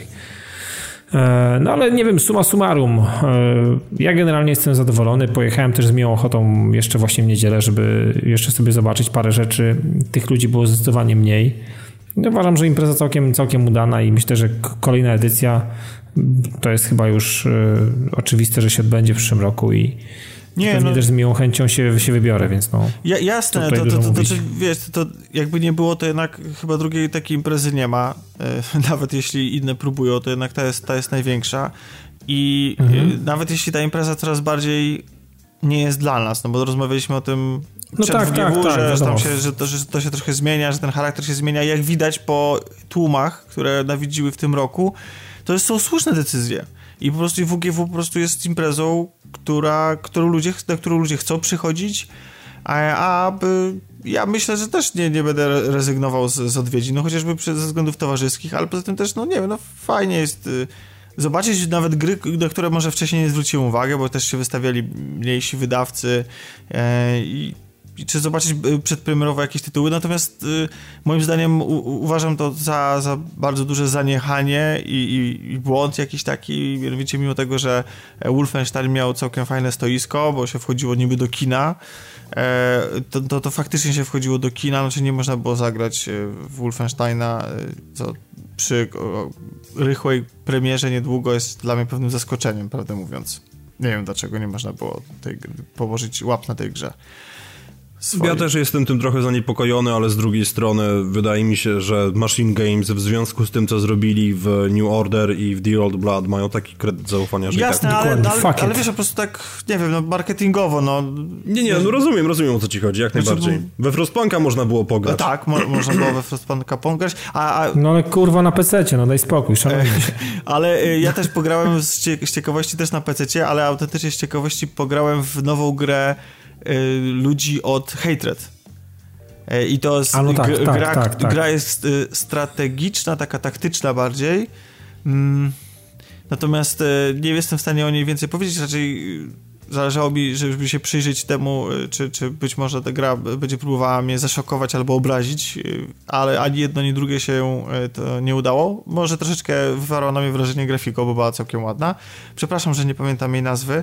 Natomiast fajnie chyba, że e, ludzie stamtąd, znaczy w sensie, że, że firma odchodzi od tych e, kontrowersyjnych E, znaczy, bo one to, że kontrowersyjne są super, nie, tematy, tylko po prostu sposób ich podejmowania moim zdaniem był taki średnio właściwy e, ich nastawienie do, do, do, do, tych tematów, więc e, fajnie, że, że, że, że, że robią też gry, że nie będą, że to nie jest ich jedyny pomysł na, na biznes, tak, że, że, mm, że, że jasne, jasne że te gry mogą znaczy być... ja w ogóle teraz mówisz, mówisz o tych ludziach e, z Hatred, z, z Gliwic, e, to studio deweloperskie. Ja właśnie taki mam e, taki mały, może nie, nawet nie zarzut, ale taki mały, to jest dla mnie taki mały minus tej imprezy za każdym razem, e, bo bardzo lubię naszych e, rodzimych deweloperów i i lubię, lubię, lubię jak oni mają swoje miejsce, jest ich sporo, tak jak to ma miejsce na Pixel Heaven czy na PGA, tu mi za każdym razem trochę ich brakuje. Mamy malutki, mało tego jest, mało takich stanowisk i jakby wydaje mi się, że taka impreza e, zyskałaby też jeszcze bardziej. Może to się zmieni w przyszłości, gdyby pojawił się właśnie Sososowski, gdyby się pojawiło Oj, to nie jest e, kompletnie, to, to, to, moim zdaniem jest w ogóle nie jest impreza dla niego. Ale jest co obok, znaczy, nie, nie, nie, nie mówię, to było tylko chodzi o, to wszystko. O, tak, to, tylko... w jaki sposób on podchodzi do gier i co prezentuje, to wydaje mi się, że on byłby e, zakrzyczany i, i jakby stłumiony przez to wszystko.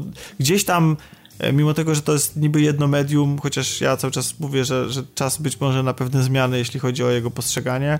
Natomiast e, no, o, gdzie jest Sosowski, a gdzie jest e, scena z Just Dance, gdzie, gdzie po prostu wszyscy tańczą i i, i, to robią trzodę, chciałeś nie, powiedzieć. Nie, nie zgodzę się, nie, nie nazwę tego w ten sposób, dlatego że po prostu że widziałem ludzi, którzy po prostu się tam świetnie bawili. To jest gra, która, y, która podejrzewa Ubisoftowi przynosi krocie. Ona, jest, ona trafia do, absolutnie do każdego w każdym wieku. I, i prawdę mówiąc, widziałem na scenie ludzi, z różnych, nazwijmy to, nie wiem, subkultur, grup społecznych, e, wieku i tak dalej. I oni się wszyscy doskonale bawili, stali we czwórkę w jednym rzędzie i tańczyli i w ogóle nie było żadnego obciachu. I dla mnie to, to nie jest trzoda. Dla mnie to jest akurat y, pokazanie tego, jak gry fajnie potrafią, wiesz, zbliżać do siebie i w jakiś tam sposób jednoczyć. Oczywiście przez muzykę, nie? Ale przez dodaną tą interakcję, ruch i tak dalej. Tak, to jest gra kompletnie nie, no, nie dla się, nas, ale... Tak. No okej, okay, w porządku. A, ale czy liderki były dla nas? No. E, co było dla nas? Czy liderki były dla nas? E, czy liderki? Tak. Czy liderek nie zauważyłem, Tańczące. ale tak, a były okay. też, tańczyły, to akurat y, być może były, były, uwagę. Były, były. E, natomiast, no, natomiast mieliśmy, jeśli jesteśmy tutaj mm, przy osobach jakieś promujących jakieś tytuły, było zatrzęsienie cosplayerów i cosplayerek. Było, no było, było, właśnie było. Nie wiem, czy, znaczy część z nich na pewno to, to są ludzie, którzy tutaj przyszli e, sami z pasją, część są pewnie wynajęci przez firmy, bo mieliśmy i orków, z Władcy Pierścieni i, e, i e, Storm, szturmowców, szturmowców. Tak, z, z Gwiezdnych Wojen e, i Harley Quinn było i była Claudia. I była pani i, i Tomb tak, Raider też, znaczy była, Lara Croft. I był pan, że Lara Croft też. Pan Lara Croft też, Ta, też mi mignął Emily też była z Dishonored Słucham? 2. Emily też była z Dishonored 2. E, a to, to, to niestety nie widziałem. Ale, ale, ale można było się natknąć naprawdę na wiele ludzi e, przebranych za, za postaci z gier czy tam ulubionych marek i, i, i to, to, to też jest spoko, to też wydaje mi się, że niezależnie od tego, czy oni byli opłaceni, czy nie, to i sprawia to, że, że, że, człowiek się tam czuje trochę jak w domu po prostu, jak, jak takie nasze małe no trzy, tak, małe Gamescom i, i to mhm. jest y, to, nie jest tak, że, że tam, nie wiem, ja krytykuję całą imprezę i tak dalej, czy te tłumy, no tak, te tłumy są i mi to osobiście przeszkadza, natomiast no pytanie, czy w związku z tym impreza nie powinna się przejść na przykład w inne miejsce, gdzieś, gdzie e, mogłaby pomieścić więcej wystawców, więcej, e, więcej ludzi. Wiesz co, z jednej strony tak, ale z drugiej strony pojawia się podstawowe pytanie, gdzie, bo jak oni mają zamiar ją wynieść na Darzyna, to podejrzewam, że im frekwencja spadnie o jakieś 70%. Nie, no jasne, to pytanie to po prostu, czy, czy, tak. czy, czy, na przykład, y, może tego, no może na, na stadionie to nie, może na stadionie to faktycznie mo, mo, może nie miałoby to racji bytu. No pytanie, czy Warszawa jest gotowa na taką imprezę po prostu, na zwiększenie jej, ale fajnie, Han, no, buduj obiekt. fajnie, że to, że to idzie w jakimś tam e, lepszym kierunku, jeśli chodzi przynajmniej o ilość i zainteresowanie ludzi. Także. Nie, generalnie rzecz biorąc, ja jeszcze tak od siebie tylko powiem, że zgadzam się absolutnie, było naprawdę super i z miłą chęcią. Mam nadzieję, że będzie przyszłoroczna edycja, raczej wszystko wskazuje na to, że powinna się odbyć, biorąc pod uwagę popularność tej, więc e, ja się zdecydowanie wybiorę, bo naprawdę było przesympatycznie i brakowało mi trochę tego takiego klimatu, bo w tym roku rzeczywiście to się rozrosło i nie mówię jeszcze, czy to jest rozmiar Gamescomu, to nie przesadzajmy, ale już taką nutę właśnie odwiedzin w kolonii miałem teraz i wystarczyło mi tylko 40 minut autobusem, żeby się tam dostać, więc... No właśnie, no i co też jest duży, duży, duży plus tego, że mamy to praktycznie pod nosem, no i, i, i można doświadczyć naprawdę czegoś, czegoś fajnego, czegoś niemalże takiego na światowym takim poziomie, więc to, to, jest, to jest na pewno duży plus. Chociaż tak, ludzie... ja, ja wprawdzie nie mam nazwisko Frączewski, ale zapraszam Chociaż ludzie narzekali, że jest trochę mniej tych atrakcji i ciekawostek. Ja, ja, ja, ja, nie podzielam tego zdania, to znaczy mi się, ja też nie, mi się wydaje, nie. że to nie jest tak, że ja oceniam je gorzej niż e, targi w zeszłym roku. Może trochę inaczej, ale na, na, naprawdę jakoś tak nie, nie, nie odczułem tego, ale, ale, ale spotkałem się z takimi opiniami, że jest, że jest gorzej, że jest mniej tych, e, że może więcej komputerów, że może więcej jest faktycznie dla tych dzie, dzieciaków, e, e, którzy tutaj przyjdą pograć w Lola, czy, czy, czy w PUBG, czy, czy inne tego typu tytuły, bo ich było faktycznie sporo. No było, było, to fakt. No to co, no to cieszyliśmy się, że byliśmy, czekamy na kolejną edycję i jeżeli będzie i my też będziemy na niej, to pewnie znowu wam z miłą chęcią powiemy o tym, co było fajnego, co było złego, co, co można poprawić, a co można w jakiś sposób, czego można się w jakiś sposób pozbyć i zapomnieć o tym, żeby, e, żeby kontynuować e, jako, jako, jako tradycję danej imprezy. No i teraz pójdziemy w taki zakątek newsowy i on nie do końca jest, myślę, wydaje no, ciekawy i dobry dla nas wszystkich, dla, dla graczy. Zaczniemy od, od EA oczywiście od, od całego, że tak powiem, dymu, który miał miejsce w związku z zamknięciem Visceral Games, czyli e, nie wiem, to ja, ja dzisiaj też się nad tym zastanawiałem, że czy, czy, ten, czy to Visceral Games, które dzisiaj zostało zamknięte, czy czy w jakikolwiek sposób, czy w jakikolwiek sposób, w, jakikolwiek, w jakimkolwiek promilu, w jakimkolwiek procencie ma cokolwiek jeszcze wspólnego y, z tymi dobrymi rzeczami, które pod, y, pod, tym, pod tym szyldem miały miejsce. Bo tak ludzie zawsze płaczą, jak coś zostaje zamykane, ale gdzieś tam kiedyś produkowali Dead Space'a na przykład. No i faktycznie Dead Space był zajebistą grą, tylko teraz zastanawiam się, czy, czy w, w obecnym, w, tym dzisiejszym Visceralu, który zostało zamknięte, był cokolwiek, było cokolwiek e, wspólnego z tego starego Viscerala? Czy, czy jest faktycznie po czym płakać? Bo przywiązaliśmy się, przywiązujemy się, to jest kolejny przykład tego, że przywiązujemy się do konkretnych marek, e, brandów takich, które robią fajne rzeczy, to trwa ileś tam lat, naście, czasami może nawet dekady. Potem w jakiś sposób to zostaje kupione, gdzieś trafia w czyjeś ręce w jakiegoś dużego wydawcy i ten wydawca się tego pozbywa w jakiś sposób. No ale znowu e, wraca temat no, ludzi, którzy generalnie tworzyli konkretne, konkretne studio, albo byli w tym studiu i odpowiadali za pewne fajne projekty, albo, albo fantastyczne projekty, które, które zostały kupione przez ludzi i, i faktycznie ludzie wyczekiwali tego, czy faktycznie mm, jest, jest, jest, jest, jest za czym płakać, tak szczerze powiedziawszy. Bo szczerze powiedziawszy, to co e, Visceral Games robiło do tej pory z tym swoim tajnym projektem i, i cała Amy Hemming i tak dalej, no super fajne rzeczy do dzisiaj nikt niczego nie widział, oprócz jakiegoś marnego, marnego jakiegoś materiału sprzed trzech, czy może nawet dalej, więc więcej lat. I, i, I, dzisiaj jest wielki lament i wielki płacz, że Visceral zostało zdjęte, że tak powiem, z padoku i już y, nikt nie będzie w stanie podziwiać tego, co będzie wychodziło spod ich skrzydeł. No było minęło według mnie. Ja się niespecjalnie załamuję i nie jestem w stanie chyba znaleźć w sobie krzty jakiegoś takiego, wiecie, żalu, że tak się, tak się stało. No stało się jak się stało, no z jakiegoś powodu e, nie ogarniali, może pogubili się w jakiś sposób i rzeczywistość e, zweryfikowała pewne rzeczy i, i to w jaki sposób próbowali cokolwiek wytworzyć. Ktoś może mądry, może nie mądry, stwierdził, że to tak nie ten kierunek i trzeba to w jakikolwiek sposób przebudować i, i, i rozpiżyć, rozpiżyć to wszystko w, i, i wrócić jakby do deski kreślarskiej. Jakie jest wasze wrażenie, jakie, jakie jest wasze zdanie na ten temat? Czy faktycznie jest, jest, jest za kim płakać, po czym płakać? Tak szczerze powiedziawszy, po Visceralu, jako Visceralu samym sobie, bo to Visceral? Czy, czy faktycznie ten Visceral to jest, faktycznie to był ten Visceral, który mógł dowieść coś fantastycznego? Znaczy, wiesz co, zacznijmy od tego, że tutaj akurat dość nietypowo cała sytuacja wygląda z tego względu, że Visceral nie został wykupiony przez jej. Visceral był od samego początku ich studiem, bo oni zanim zmienili nazwę przy okazji, i to chyba jakoś w okolicach pierwszego Dead Space'a tak. było, ale oni się wcześniej nazywali EA Redwood Shores, także wydaje mi się, że to jednak było ich studio od początku do końca.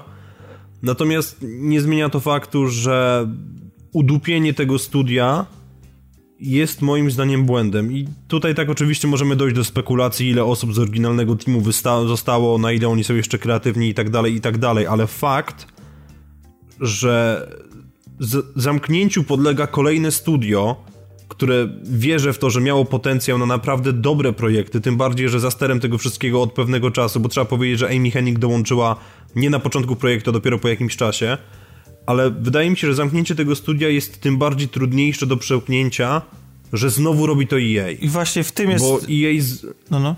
EA zbudowało sobie reputację po prostu na zamykaniu i udupianiu kolejnych studiów, bo Pandemic, Criterion Games, który będę przytaczał i będę po prostu gryzł. Westwood. Za, z, Westwood, dokładnie. Jest Maxis, cholera jasna, przecież to są ludzie, którzy im Simsy dali do ciężkiej cholery. Oni mają po prostu, i to już w 2014 roku oni przyznali, że polityka kupowania dużych studiów i następnie nie do końca wiedzenia, co się z, nim, z nimi powinno robić, dla nich nie działa. Więc dlaczego, kurde, jest 2017, a my znowu znajdujemy się w takim momencie, kiedy Visceral zostaje zamknięty, ich projekt zostaje zepchnięty do EA Vancouver, gdzie teraz będzie podlegał koordynacji przez nich, a, a nad samą grą będzie pracowało prawdopodobnie 15 różnych studiów z całego świata, w związku z czym powstanie kupa na miarę poprzednich części Assassin's Creed, gdzie poszczególne teamy robiły asety nie do końca ze sobą grające i nie mieli zielonego pojęcia, co się dzieje. Następnie mamy Criterion, który jest Criterionem tylko z nazwy, nie wiadomo, co się dzieje z Burnoutem, a oni siedzą i robią modele statków do Battlefronta i, i, i, moduł ogólnie latania, który nie przeczę jest fajny, ale to nie jest to, czym Criterion się powinien zajmować. I mam po prostu ogromny ból dupy, bo inaczej tego już nie nazwę, o to, że EA znowu robi to samo i jeszcze podpiera się argumentami tego typu, że na tym etapie developmentu, czyli po czterech albo pięciu latach, oni zdali sobie sprawę na podstawie jakichś grup fokusowanych, że gra liniowa bez otwartego świata nie zadziała i to jest ich główna tarcza do tego, żeby zamykać Visceral, a grę po prostu redukować z powrotem do deski kreślarskiej i zaczynać od, od początku. No, to jest dla mnie kretynizm, bo jeżeli jakaś gra jest pitchowana jako gra singleplayerowa, to nie robimy tak, że przez 3 lata czy przez 4-5 pracujemy nad nią, żeby potem wykopać wszystkich na dupę za przeproszeniem i powiedzieć, słuchajcie, chcemy czegoś z otwartym światem, najlepiej, żeby jeszcze miało multiplayer i kurwa lootboxy. I Battle Royale tryb obowiązkowo w multi. Tak, i przepraszam za mój przydługi monolog, który może też miejscami nie był do końca zrozumiały, ale po prostu mam, no, jestem, jestem autentycznie wpieniony przez to, co oni zrobili, bo to jest kolejny przykład na to. Ja rozumiem, że to może być po prostu jakaś przedwczesna e, redukcja zniszczeń, nazwijmy to, czy ogólnie damage control, bo przypominamy, że już w tym roku jej zaliczyło jedną wtopę w postaci Andromedy i może teraz się boją ryzykować, ale gdybym miał szczerze wybrać pomiędzy projektem kierowanym przez Hennig, a pomiędzy Mass Effectem Andromedą, którego nie znałem jeszcze na tym etapie, to z całym szacunkiem i, i, i z całym respektem dla serii Mass Effect podejrzewam, że jednak wszedłbym w Gwiezdne Wojny, które są pewną marką i Amy Hennig, która była jednak pewną osobą, która dała nam między innymi Uncharted. Sorry. Okej. Okay. Czyli zupełnie inaczej niż ja. No dobra. Tomek? Coś ja, masz do ja, ja się skłaniam ku żalowi Piotra. Okay. Bo dla mnie tu jest tak dużo czynników składowych na ten żal się składa. Raz, że mam ogromny żal za to, że Electronic Arts ukatrupiło Westwood i niezależnie od tego, jacy tam ludzie byli czy nie byli, to e, markę Command Conquer niestety, ale to Electronic Arts ukatrupiło po prostu podejmowaniem złych decyzji dotyczących tego, w jaki sposób e, mają wydać kolejną część Command Conquer. Mówię tutaj o czwórce i to właśnie to czwórka położyła całą serię do, e, do grobu i tą markę właściwie ukatrupiła. I, I po prostu decyzje, które tam zapadały były fatalne, e, nie potrafili sobie poradzić, e, nie, nie interesowało ich na przykład gra przygodówka Blade Runner od Westwoodu, która po prostu ma teraz, tak jak tam mogliśmy przeczytać w artykule Eurogamera, ma szansę po prostu przepaść w mrokach dziejów po prostu być już niedostępna poza tam e, jakimiś dyskami, które się walają po szafach i, i półkach i strychach ludzi. Ja akurat mam to szczęście, że mam tą grę. Natomiast no, granie w nią na współczesnym sprzęcie oczywiście jest możliwe dzięki jakimś tam patchom i tak dalej, ale nie jest to w moim wypadku aż tak komfortowe, jak powinno być. To po prostu ta gra powinna być po prostu na gogu. I, i, i po prostu powinienem w jakiś sposób łatwiej ją po prostu wziąć i kupić. Tymczasem ona ona prawdopodobnie przepadnie, więc mam ogromny żal o to do, do EA, o to w jaki sposób oni traktowali e, studia pod swoją opieką. E, to jest jedna rzecz. No, opieką to jest, tak. wiesz, tak dosyć, bo mamy tu jeszcze, wiesz, historia jeszcze Bullfroga i tak dalej, no jest jeszcze, no EA na liście ma takich, y, nekrolog tam jest gruby u nich, no, to, to jest, wiesz, no. Natomiast, owszem, natomiast no, mam jeszcze ogromny żal po prostu jako, jako, jako fan Gwiezdnych Wojen jako, jako człowiek, no, który okay. chciał po prostu to, to, dostać to, to, was boli najbardziej dobrą, chyba, dobrą historię, wojny, który, która była obiecywana nam od 13-13, która, który, gdzie, jasne, ja się jaram tym, co będzie w Battlefroncie, jeśli chodzi o single player, bo to jest, tak jak wielokrotnie o tym mówiłem, to jest bardzo ciekawy dla mnie okres e, w historii Gwiezdnych Wojen i ja bym chciał, e, znaczy jest, nie mogę się doczekać wręcz tego, co oni tam nam, nam pokażą, natomiast no chciałbym mieć liniową przygodę, czyli liniową, no taką, która mnie nie zmusza do grania w MMO, tak jak The Old Republic, e, tylko nie wiem, no coś, na, coś w stylu y, Force Unleashed, tak, no coś, co, co mi pozwoli wskoczyć w ten świat na kilka godzin, zaspokoić ten głód, a nie, że ja będę się musiał poświęcać temu na kilkadziesiąt, bo w tym jest problem po prostu, bo to podejrzewam, że, że po prostu, że tak jak powiedział tutaj Piotr, zacytował ich zdecydował, odwołał się do tego, w jaki sposób oni uargumentują argumentują te, te zmiany, że oni po prostu chcą zmienić charakter tej gry, bo być może ona faktycznie była, może oni nie dawali rady, to, to, to tego, pod względem biznesowym na pewno Electronic Arts ma rację, bo oni wiedzą jak y, y, zarządzać swoimi pieniędzmi. Natomiast ja jako gracz, jako odbiorca kultury, jako fan gier, jako fan określonego rodzaju gier, action adventure, jako fan Gwiezdnych Wojen, czuję ogromny zawód, że taka sytuacja ma miejsce. Ktoś nie dopilnował, nie poprowadził tak jak trzeba, albo po prostu podjął decyzję y, złą.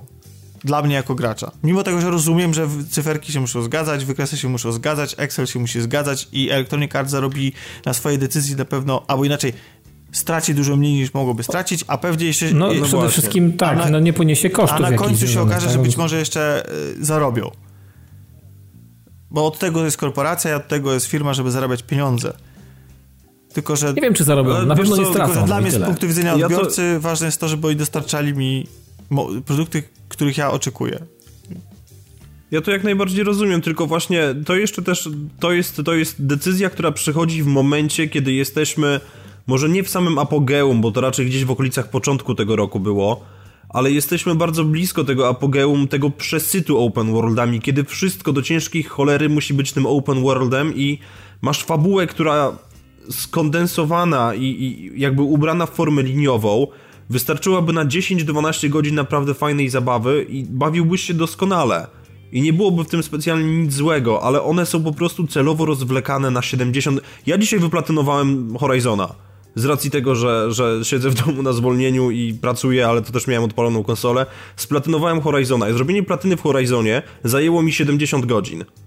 Czy Horizon jest grą, w której jest rzeczywiście fabuły na 70 godzin i czy w tym morzu gier z otwartym światem byłoby tak złe, gdyby wyszła gra, która nie daje nam tej swobody. Oczywiście, żeby nie było złe, bo chociażby przykład Hellblade. No właśnie. Hellblade.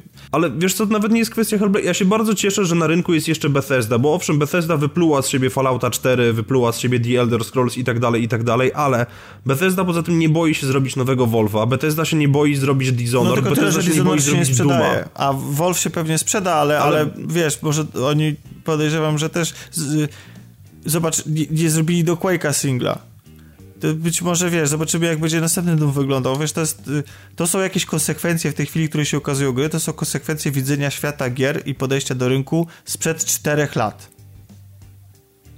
Natomiast przyszłe projekty i tego się boję, niezależnie od tego, czy w tym roku dostaniemy y, kolejne gry y, tego typu, czyli tam, nie wiem, z trzeciej osoby action adventure, y, mniej, mniej lub bardziej liniowe, czy nawet w przyszłym roku, to koniec końców y, jest szansa, że to doprowadzi do tego, że po prostu tych, y, że tych gier będzie coraz bardziej brakować, albo że będą one po prostu odej- y, spadnie im jedno A i się tak jak na przykład nie wiem, Vampyr czy, czy, czy właśnie Hellblade z, tej, z tego roku, że po prostu przejdą do, do, do niezależnych twórców, do tych mniejszych twórców. Tylko, że mhm. wtedy mhm.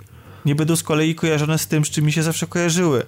Że przez to, że przez swoją liniowość mogły być też prawdziwymi perełkami graficznymi i technologicznymi. Że, że, że wiecie o co chodzi, prawda? Że, że, że, często te gry wyglądały niesamowicie, ponieważ no bo, bo można się było skupić na mniejszym terenie, czy bardziej dopracować pewne elementy otoczenia, czy, czy, czy w ogóle włożyć w to więcej serca. Ja się boję tego, że The Last of Us, The Last of Us 2 będzie po prostu jakimś semi-open worldem. Albo, albo że, że God of War, no God of War akurat wydaje mi się, że akurat powinny być mniej lub bardziej liniowe, nie? Ale, ale tak czy siak, to, to nie chodzi o to, żeby zamykać gracza w pomieszczeniach, w wąskich korytarzach i żeby on nie mógł przeskakiwać e, płotków, czy, czy non-stop natrafiał na, na niewidzialną ścianę. To nie o to chodzi. Chodzi o to, żeby, żeby żeby nie każda gra się wiązała z tym, że musisz przebiec od jednego punktu fabularnego do drugiego przez pierdyliard kilometrów, nic nie robienia, Zabijając chyba, że, po drodze zombiaki i płacąc chyba, za lootboxy. Chyba, że tak. Chyba, że jeżeli chcesz zabić ten, ten czas y, podróży, to możesz wykonywać powtarzalne w nieskończoność te same misje, polegające na tym, że idziesz i zabijasz 10 osób, czy zbierasz 10 rzeczy, no. no tak, tak niestety wypycha się te gry, no.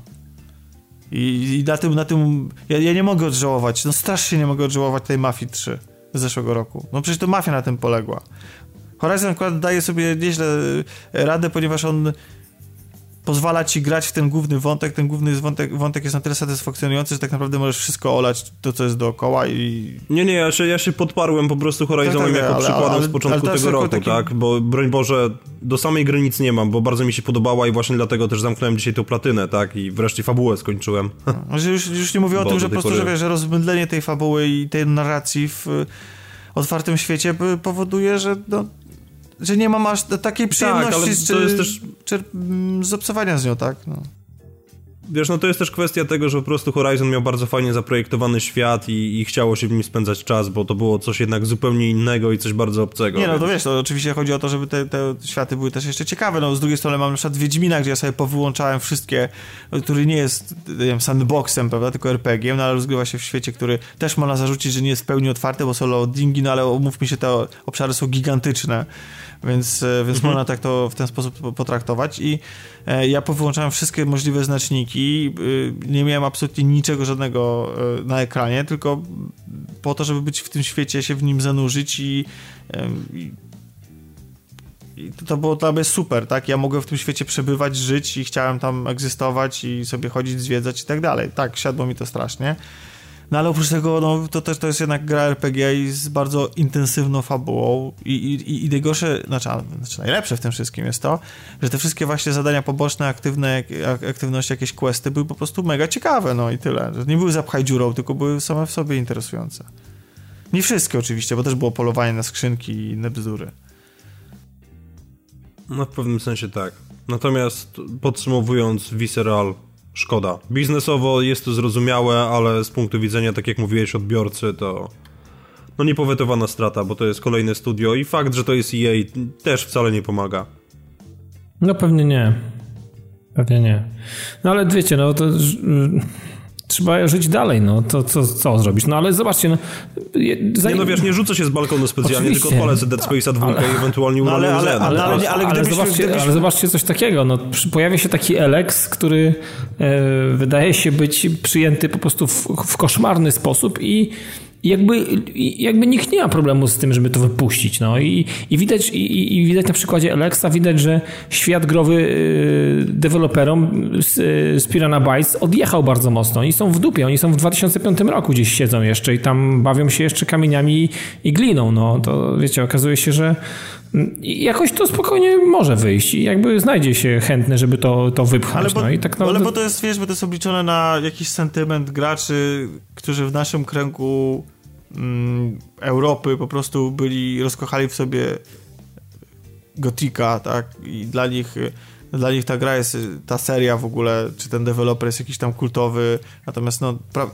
Gothic 2 i wiecznie zaciśnięte pięści do szanuj, okej? Okay? ale no, ale, ale słuchaj, no, ale... i czy to pięścią... Natomiast to prawda jest taka, że e, to, to, to nie jest jakaś marka, czy, czy, czy nawet gatunek, można tak to, po to podciągnąć, jakiś wielbiony powszechnie i nie wiem, no i wydaje mi się, że, że akurat y, ci twórcy, że to jest obliczony projekt, jak ci wszyscy duchowi spadkobiercy, kickstarterowe projekty, że po prostu to ma trafić do określonej wąskiej grupy ludzi tęskniących za określonymi rzeczami i oni to kupią niezależnie od tego, jaki, jaka jakość tego, tej, tej treści będzie, nie? No, okay. mam, mam, nadzieję, że, znaczy, ale widzę, teraz wszedłem na e, Metacritica, to widzę, że on ma 74 ocenę. Więc no stary, poniżej 8 no, to jest, no, wiesz, to no, jest nie, no, ale chodzi o to, że to nie jest... Wiesz, jakie dzisiaj mamy czasy, chodzi o to, że... 8 to jest... No ale chodzi o to, że to nie jest oceniane jako jakiś tak mega paździerz, więc... E, e, no ale to wiesz, no to, to jest kwestia tego, kto oceniał. Zobacz jeszcze, jak wyglądają też y, opinie, opinie grających i generalnie jak wyglądają. A, faktycznie, faktycznie tak, jest tak. Troszeczkę, troszeczkę jakby z boku też mniej więcej, jak, jak, jak, tak, to, jak to odbiera się świat. Że naj, najlepsze oceny ma dały, znaczy właściwie jedyne, które można tutaj obejrzeć, to dało gry online z Polski, PC Games, GameStar. No, jeszcze nie ma tych recenzji od tych y, dużych. O, jest IGN, ale Spain, tak. I to akurat 65 ocena, więc... No właśnie. A z kolei no... Angry Joe dał 0. A to jest... No, proszę bardzo. A nie, to są users review, sorry, przepraszam. Angry Joe, czyli jakiś człowiek, który ma taki... Podpisał się tak, Angry Joe, tak. przepraszam. Tak, tak, tak. tak. Okej. Okay. Ja, ja tylko pamiętam, bo się zdaje, że Pirania Bytes robiło też serię Risen. Tak, no, Rizeny tak, też jakby nie świeciły. Ja pamiętam, no. że grałem w dwójkę na PS3 i na tym etapie stwierdziłem, że nie chcę mieć z tą grą absolutnie nic wspólnego. No trójka to już był krew, piach i łzy, no generalnie. No. Stare dwójka to był krew, piach i łzy, bo to była gra, w której byłeś piratem, a potem jak wskoczyłeś do wody, to cię materializowało na lądzie, bo spadałeś po prostu w otchłań.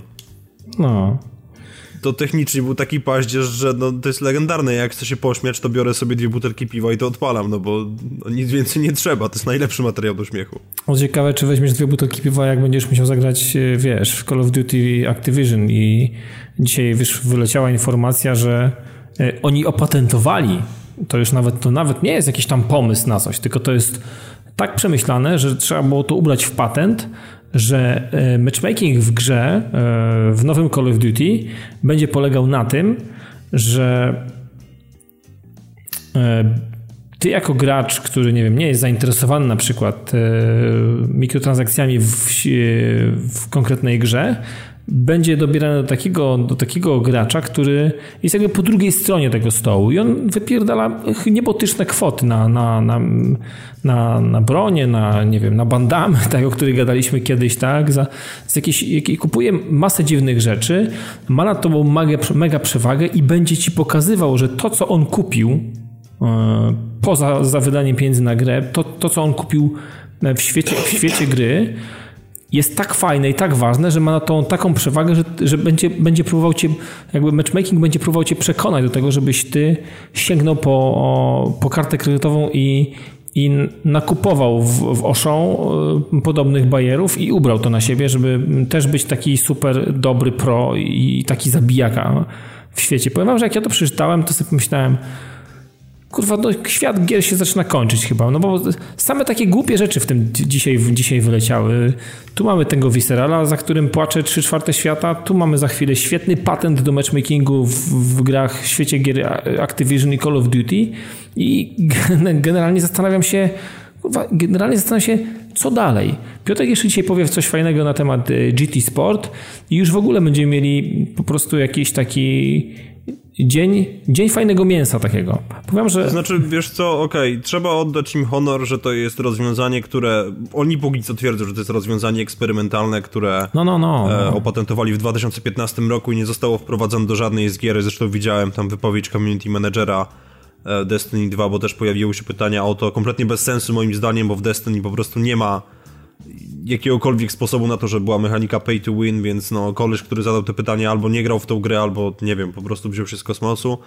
Natomiast sam fakt, że takie rozwiązania powstają jest cholernie niepokojący i no nie wiem, naprawdę nie trzeba tutaj specjalnie daleko, daleko jakoś wybiegać myślami, tak, żeby Dokładnie. To pro, projekcja to, jest bardzo, co może bardzo, się bardzo, wydarzyć dokładnie, i jak, dokładnie jak tak. bardzo spieprzone to jest. Dokładnie, więc no ja zastanawiam się, jak w ogóle będzie wyglądał świat gier wideo, szczególnie tych multi, multiplayerowych za, za jakiś czas. Czy to będzie, to będzie już takie bajero naszpikowane takimi bzdurami, takimi absurdalnymi rozwiązaniami, że, że człowiekowi po prostu nie będzie się chciało. Ja wiecie co, ja, ja na przykład, moja ogromna sympatia do Overwatcha jest, naprawdę jest, ona jest, nadal jest y, bardzo wysoka, ale z racji, z racji pewnych ruchów, ostatnich zmian i, i takiego troszeczkę, no niby się chwalimy, mamy 35 milionów, może nie tyle użytkowników grających, ale kont, które są w posiadaniu, w posiadaniu tej gry. No okej, okay, no to jest zajebisty wynik, ale powiem że mm, to takie wachlowanie i takie, takie zmienianie ciągłej, e, ciągłej jakby tej tych możliwości, postaci takie lekkie tweakowanie i sterowanie tak naprawdę, jak ma wyglądać meta w, Overwatchu. I to nie, nie jest oddawany mechanizm stricte w ręce, e, w ręce graczy, tylko w, czasie, w trakcie jakichś analiz tego, jakie postacie są pikowane, jak wygląda meta, to generalnie twórcy sterują tym, żeby mm, dana postać została, nie, nie, nie zarosła pajęczyną i tak dalej. Natomiast oprócz tego jest masa takich zmian, które jak dzisiaj się patrzy na niektóre postacie w Overwatchu, to ma się wrażenie, że one już praktycznie niczym nie, nie przypominają o tych postaci, które znało się z, y, z premiery gry, z półtora roku temu.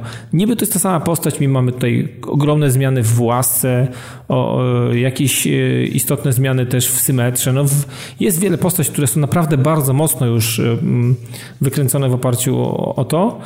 I powiem, że szczerze powiedziawszy, zatraciłem się trochę już w tych zmianach. Już po prostu przestaję to troszeczkę kontrolować. Wychodzę wychodzą co chwilę jakieś patche, wychodzą jakieś co chwilę dziwne propozycje, które mi się absolutnie już nie podobają. Zastanawiam się, y, że, że już znaczy przestaję, przestaję, przestaję znać grę jako taką.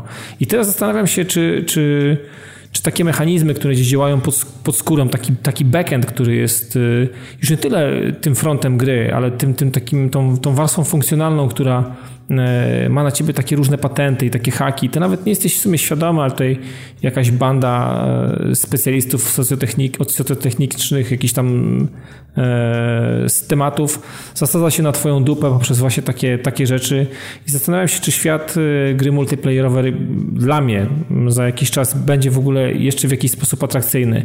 Zastanawiam się też, jaka, czy, jaka tak na, na, na kanwie tej informacji, którą dzisiaj przeczytałem, zastanawiam się, na, jaką, jaką przyszłość na, na przykład czeka też tryb, y, tryb Battle Royale, który jest dla mnie w tej chwili bardzo świeży i bardzo, bardzo atrakcyjny.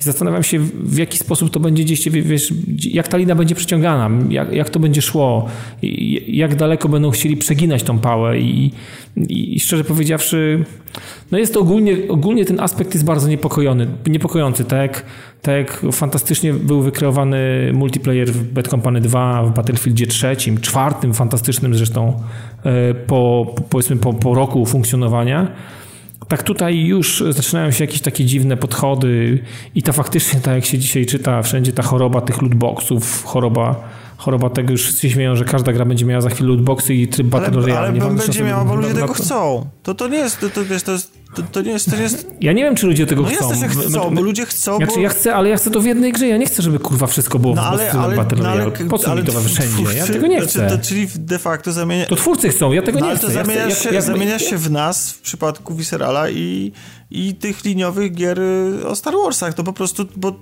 to, to chcesz jakiś określony, określoną mechanikę, która tobie się dobrze kojarzy z przeszłości, tymczasem e, jakby tutaj ta, ta, ta ten dział gier multiplayer idzie do przodu i patrzy na to, czego chcą dzisiejsi gracze. Dzisiejsi gracze chcą mieć e, lootboxy, ich to interesuje. To, to, to, nawet cieszy się największą popularnością, jeśli chodzi o oglądanie. Znaczy, nie mam danych, tak przypuszczam, że tak właśnie jest, że, e, że, że ludzie oglądają otwieranie tych skrzynek i tak dalej. I, i to, to jest coś, co, co ludzi jara i tak będzie. Problem do tego dochodzi jeszcze taki, że gry są po prostu niemiłosiernie drogie w produkcji a kosztują 60 dolarów. I tak dużo więcej niż kosztowały wcześniej. Mm, I teraz pozostaje pytanie, czy powstaje pytanie, czy sprzedawać gry za 80 dolarów? Kto je wtedy kupi? Czy też na przykład w ogóle z tego zrezygnować i przejść to totalnie na free to play? I wtedy będzie już jasne, że po prostu, że za grę płacisz e, swoim czasem, oglądaniem reklam, czy po prostu mikrotransakcjami. I wiesz, bo, bo, bo y, trzymanie się i kierowanie pewnych tytułów do nas, 30-latków, którzy są przyzwyczajeni do jakiegoś starego modelu dystrybucji, podejrzewam, że jeszcze póki co ma sens, ale wydaje mi się, że wszyscy widzą, że większe pieniądze są gdzie indziej i że, i że, że, że ludzie, ludziom to nie przeszkadza, no. Bo, bo gdyby, bo gdyby no, przeszkadzało, to no, może, wszyscy może... głosują portfelami, no. No przecież to, przecież to jesteśmy, tak naprawdę to my kształtujemy ten rynek. Twórcy nam oferują pewne treści, ale te treści w obecnym yy, dzisiaj, w 2017 roku, te od tych największych wydawców, są podejrzewam całkowicie skrojone pod nas.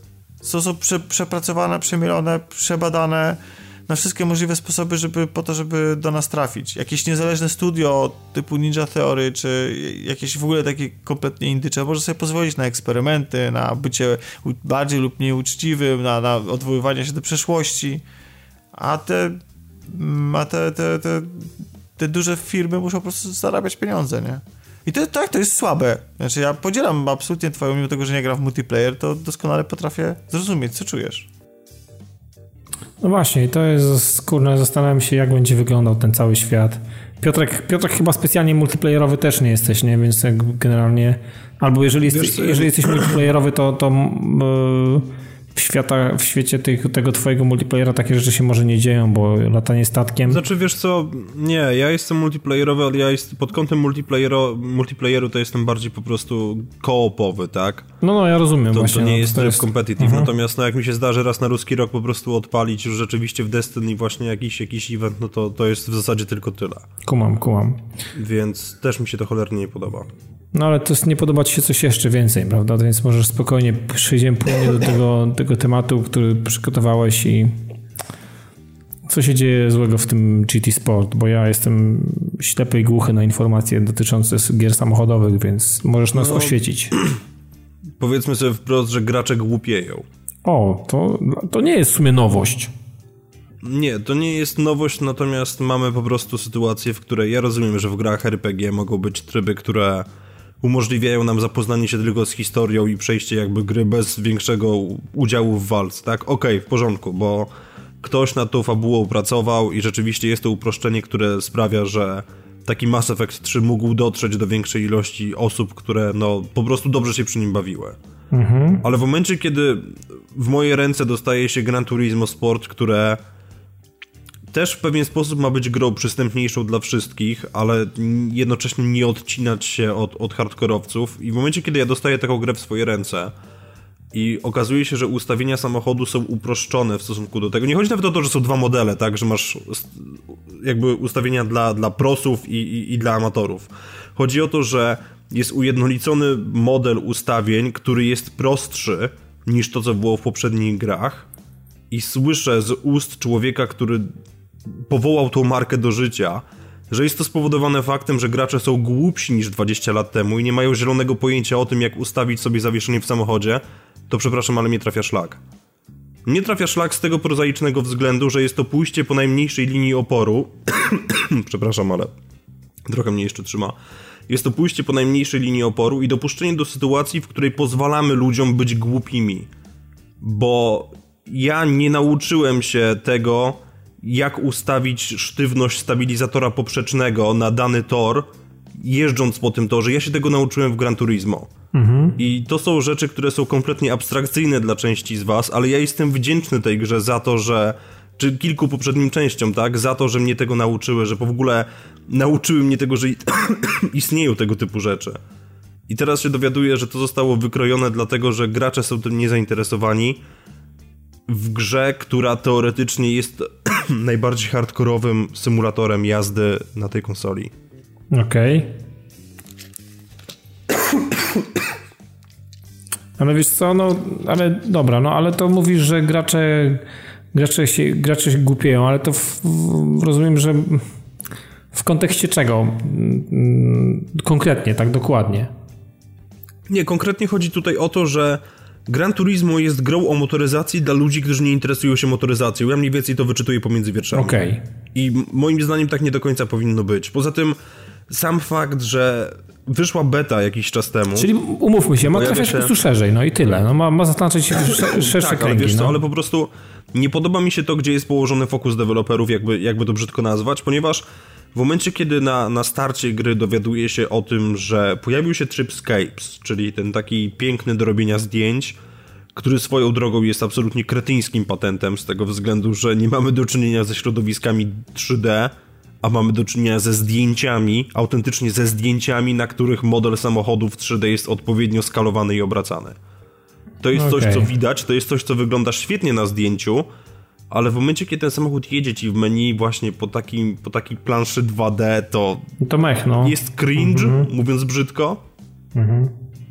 I dowiaduje się, że Tripscapes jest wielkim sukcesem, ponieważ w ciągu kilku pierwszych dni bety, już nie pamiętam ile tam było, ale o, coś, coś Yamauchi mówił, że została zrobiona jakaś chora ilość zdjęć właśnie w tym trybie i fakt, że oni tak ciężko pracowali nad tym, że były tam instagramowe filtry pokazuje tylko e, gdzie jest położony jakby no... Środek na... ciężkości, no wiadomo. Mhm. Milion sześćdziesiąt tysięcy fotografii zostało zrobione. O ja pierdolę. To nie jest mało, jakby, że tak no, Nie, to jest, to jest od cholery. I jakby Gran Turismo Sport jest fantastycznym demonstratorem tego, jak wygląda dobrze zrobiony efekt HDR w grze, ale niestety poza tym jest kompletną wydmuszką.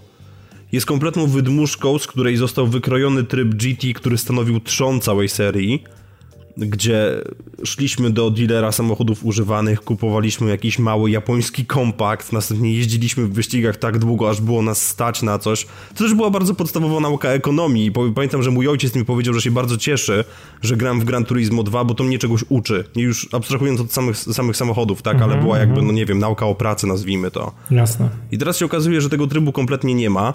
Yamauchi twierdzi, że on jest, tylko że jest inaczej zapakowany. Na co on biedna powiedzieć? Nie no. wiem. Nie wiem za bardzo, gdzie on tam jest zapakowany, ponieważ dostajemy serię wyzwań de facto, które są też w GT Sport dostępne, e, w sensie w tym demie. Dostajemy serię wyzwań, gdzie no, możemy też w niektórych brać udział swoim własnym samochodem, w niektórych nie, ale cała ta zabawa dla mnie w Gran Turismo opierała się właśnie o to, że zaczynaliśmy od zera i w końcu do, dochodziliśmy do tego momentu, kiedy byliśmy w stanie po prostu lekką ręką wywalić 12 milionów kredytów na samochód, na który zbieraliśmy przez ostatni x czasu i to było coś, co było naprawdę ekscytujące. Ja tego nie czuję. Kompletnie brakuje mi tego bodźca i sorry, ale GT Sport w związku z tym nie jest grą dla mnie i niestety, ale krążą takie informacje, że pełnoprawnego GT7 nie będzie i w połączeniu właśnie z tym, jak wygląda GT Sport, w połączeniu z podejściem do cholernych ustawień tego samochodu, w połączeniu do tego całego aspektu społecznościowego i ogólnie biorąc pod uwagę to, jak dobrą grą jest Forza 7, przepraszam, ale Korona idzie do obozu zielonych. I mówię to z ciężkim sercem jako osoba, która grała we wszystkie części Gran Turismo, poza tymi Tokio, Genewa i innymi prototypami, mhm. które były u nas trudno dostępne. I jako osoba, która kocha tą markę, ale sorry, to nie jest właściwy kierunek rozwoju. To, to po prostu no, nie jest tak, jak powinno, mówiąc najprościej. No, rozumiem to. No, dokładnie sobie jestem w stanie, znaczy nie jestem sobie w stanie wyobrazić, bo jakby nie jestem w ogóle za zaznajomiony z tą marką i, i pewnie to się nie zmieni.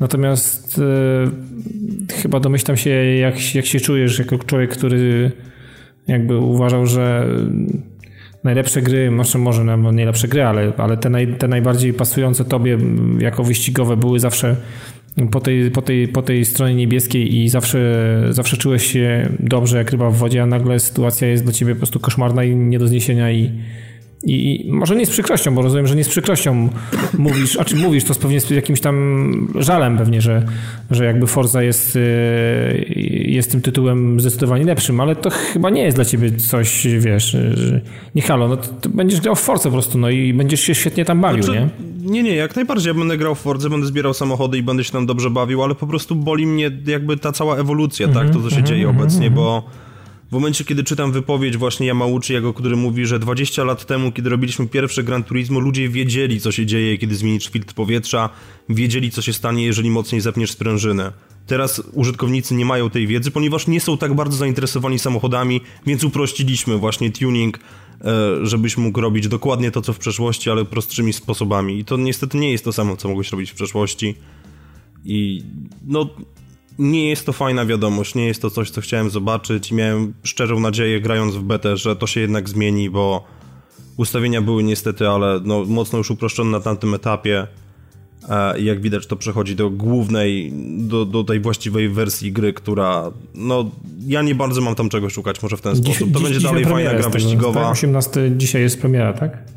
Mhm, tak, to, to będzie dalej bardzo fajna gra wyścigowa, ale to niestety będzie gra wyścigowa już nie dla mnie i jest mi po prostu przykro, bo po zagraniu w te demo, które wyszło jakiś czas temu, wiem, że mi starczyłoby tam rozrywki na naprawdę mało czasu. Że to nie jest tytuł, który dla mnie jest wart tych pieniędzy, bo granie online zawsze wiąże się z tym, że trafiasz niestety na kasztanów i nie ma jakiegokolwiek sposobu na kontrolowanie ich zachowań, bo to, że ktoś wpierdzieli cię w bandę, po czym dostanie karę 5 sekund na, na zamkniętej przepustnicy, że nie może przekroczyć 50 na godzinę, to jest nic. To, to kompletnie psuje rywalizację i jakkolwiek są dżentelmeńskie kluby, jak rozumiem, w których można ewentualnie pojeździć normalnie, to obawiam się, że trudno jest na nie trafić i trudno jest rzeczywiście zrobić matchmaking z graczami, którzy takich zachowań nie będą mieli. I nie chcę grać w Gran Turismo online.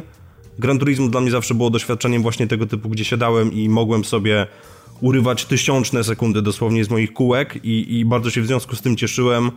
Natomiast obawiam się, że w trybie online czegoś takiego nie będzie i no, tak jak powiedziałem, nie bardzo mam czego szukać w Gran Turismo Sport, co jest dla mnie cholernie smutne, bo liczyłem na pełnoprawne Gran Turismo 7, a wygląda na to, że po prostu go nie dostanę. No to peszek, że tak powiem. Eee, no ale co zrobić, no. Nie mamy na to absolutnie żadnego wpływu i Możemy tylko, Trzeba zrobić swoje własne Gran Turismo. Możemy tylko ze smutkiem się przyglądać na wszystko, co się dzieje, i, a nie zawsze dzieje się dobrze. No, akurat dzisiejszy, dzisiejsza porcja newsów niestety przybrała taki, a nie inny wydźwięk e, i tym optymistycznym akcentem zamkniemy mm, e, ten, ten dział. E, z racji tego właśnie całego WGW i bardzo zajętego weekendu też nie udało, nie udało nam się specjalnie niczego dla Was w kwestii gier przygotować, ograć i, i że tak powiem, nie mamy dzisiaj nic specjalnie do powiedzenia w tym temacie.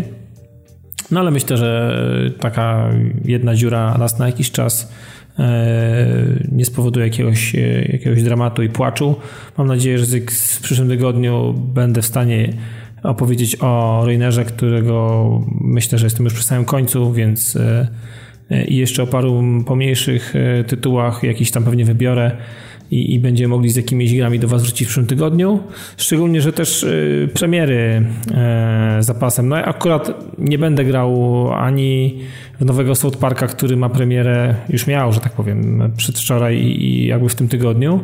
Więc, y, ale jego, że tak powiem, recenzje i opinie na temat nowego South Parka, który jest jakby kontynuacją poprzedniego, czyli Kijka Prawdy, E, są bardzo pozytywne i gra, że tak powiem, jest odbierana bardzo, bardzo na plus. E, nie wiem, może kiedyś jak wpadnie w łapę, to spróbuję tak samo jak to było w przypadku Kijka Prawdy. Grał ktoś z Was w Kijek Prawdy? Tomek na pewno grałeś, co czy nie? Kijek Prawdy z South Park, czy nie? Bardzo krótko. No mi się też przed, przed moim zgonem PS3 udało pograć to nawet trochę więcej niż krótko. I oprócz tego, że nie rozumiałem absolutnie tego, o czym jest South Park, bo South Park nigdy nie był takim targetem wychwytywania czegokolwiek, jest mi, jest mi absolutnie obojętny, natomiast byłem w stanie docenić to, jakie, jak wyglądają mechaniki, jak wyglądają, jak wygląda cały świat, jak to jest wszystko wykreowane. Na przykład, natomiast e, to było bardzo fajne. Natomiast myślę, że to jest właśnie gra, którą trzeba rozumieć troszeczkę, trzeba wyjść więcej niż e, samą mechaniką i samym tym fajnym stylem mm, i fajnymi mechanikami trzeba jednak, y, znaczy wie, najwięcej się czerpie z tego, gdy się, gdy, gdy się wie, czym jest South Park i, i rozumie ten cały y, dziwny humor. E, I jeszcze jedna premiera, która chyba jest e, warta odnotowania w tym tygodniu, to jest 20 października e, Fire Emblem Warriors, więc coś, coś dla obozu Nintendo. Nie wiem, Tomek, jesteś fanem takich rzeczy, czy nie? Tej, Fire Emblem znaczy, te sprawy? Znaczy nie, Fire Emblem spoko, tylko chyba nie przepadam jednak za tą formułą zamienienia okay. tego wszystko, bo Warriors to jest y, to, to, to jest tak jakby rozwinięcie, to taki, mm, taki mashup, taki, taki miszmasz, y, zderzenie formuły Dynasty Warriors, gdzie po prostu biegniesz i walczysz z tysiącami mobków, które na ciebie e, które, które okay. na ciebie nacierają, no i, i markami jakimiś tam klasycznymi. Wcześniej było coś takiego jak Hyrule Warriors i to było właśnie świat Zeldy. Mhm. Jest to formuła właśnie Dynasty Warriors i to jest jednak coś, co, co nie do końca do mnie przemawia. Ale są fani okay. takich gier, spoko, nie? Natomiast... Pewnie, pewnie są, pewnie są, zdecydowanie są. No i to chyba tyle na dzisiaj. Eee, mam nadzieję, że odcinek Wam się podobał, mimo może mniej, cieka- mniej wesołych, że tak powiem, informacji, ale tak czasami bywa. Mam nadzieję, że podobała się nasz, nasza relacja odnośnie WGW i jeżeli ktoś może jeszcze nie był, to no może w przyszłym roku e, będzie w stanie zarezerwować sobie czas i, i, wybrać się na imprezę, bo naprawdę warto. I to chyba na tyle, tyle na dzisiaj, panowie. E, dziękuję wam za nagranie. Ze mną był Boski Tomek Pieniak. Dzięki, cześć. I pozdrawiam. I fantastyczny Piotrek, Moze- i fantastyczny Piotrek Mozelewski. Ja dziękuję i przepraszam najmocniej za moje kaszle, ale niestety After WGW a już, już, e, odcisnął już, swoje piętno nie płacz, nie płacz. Wylecz się i żeby było za tydzień, żeby było za tydzień, żeby następnym razem było już, już lepiej. E... Za tydzień myślę, że będę mógł wreszcie pomówić o siódmej Forzie tak o, w pełni, więc... No to czekamy. Czekajcie. Czekamy w takim razie. E, a ja nazywam się Dawid Maron, prowadziłem ten 254 odcinek e, podcastu. Pamiętajcie, żeby wpaść czasami na padtv.pl, zobaczyć, czy tam coś fajnego nie dzieje się w grupie ewentualnie rzucić groszem na Patronite i, i to chyba tyle na dzisiaj. Trzymajcie się i do usłyszenia. Cześć.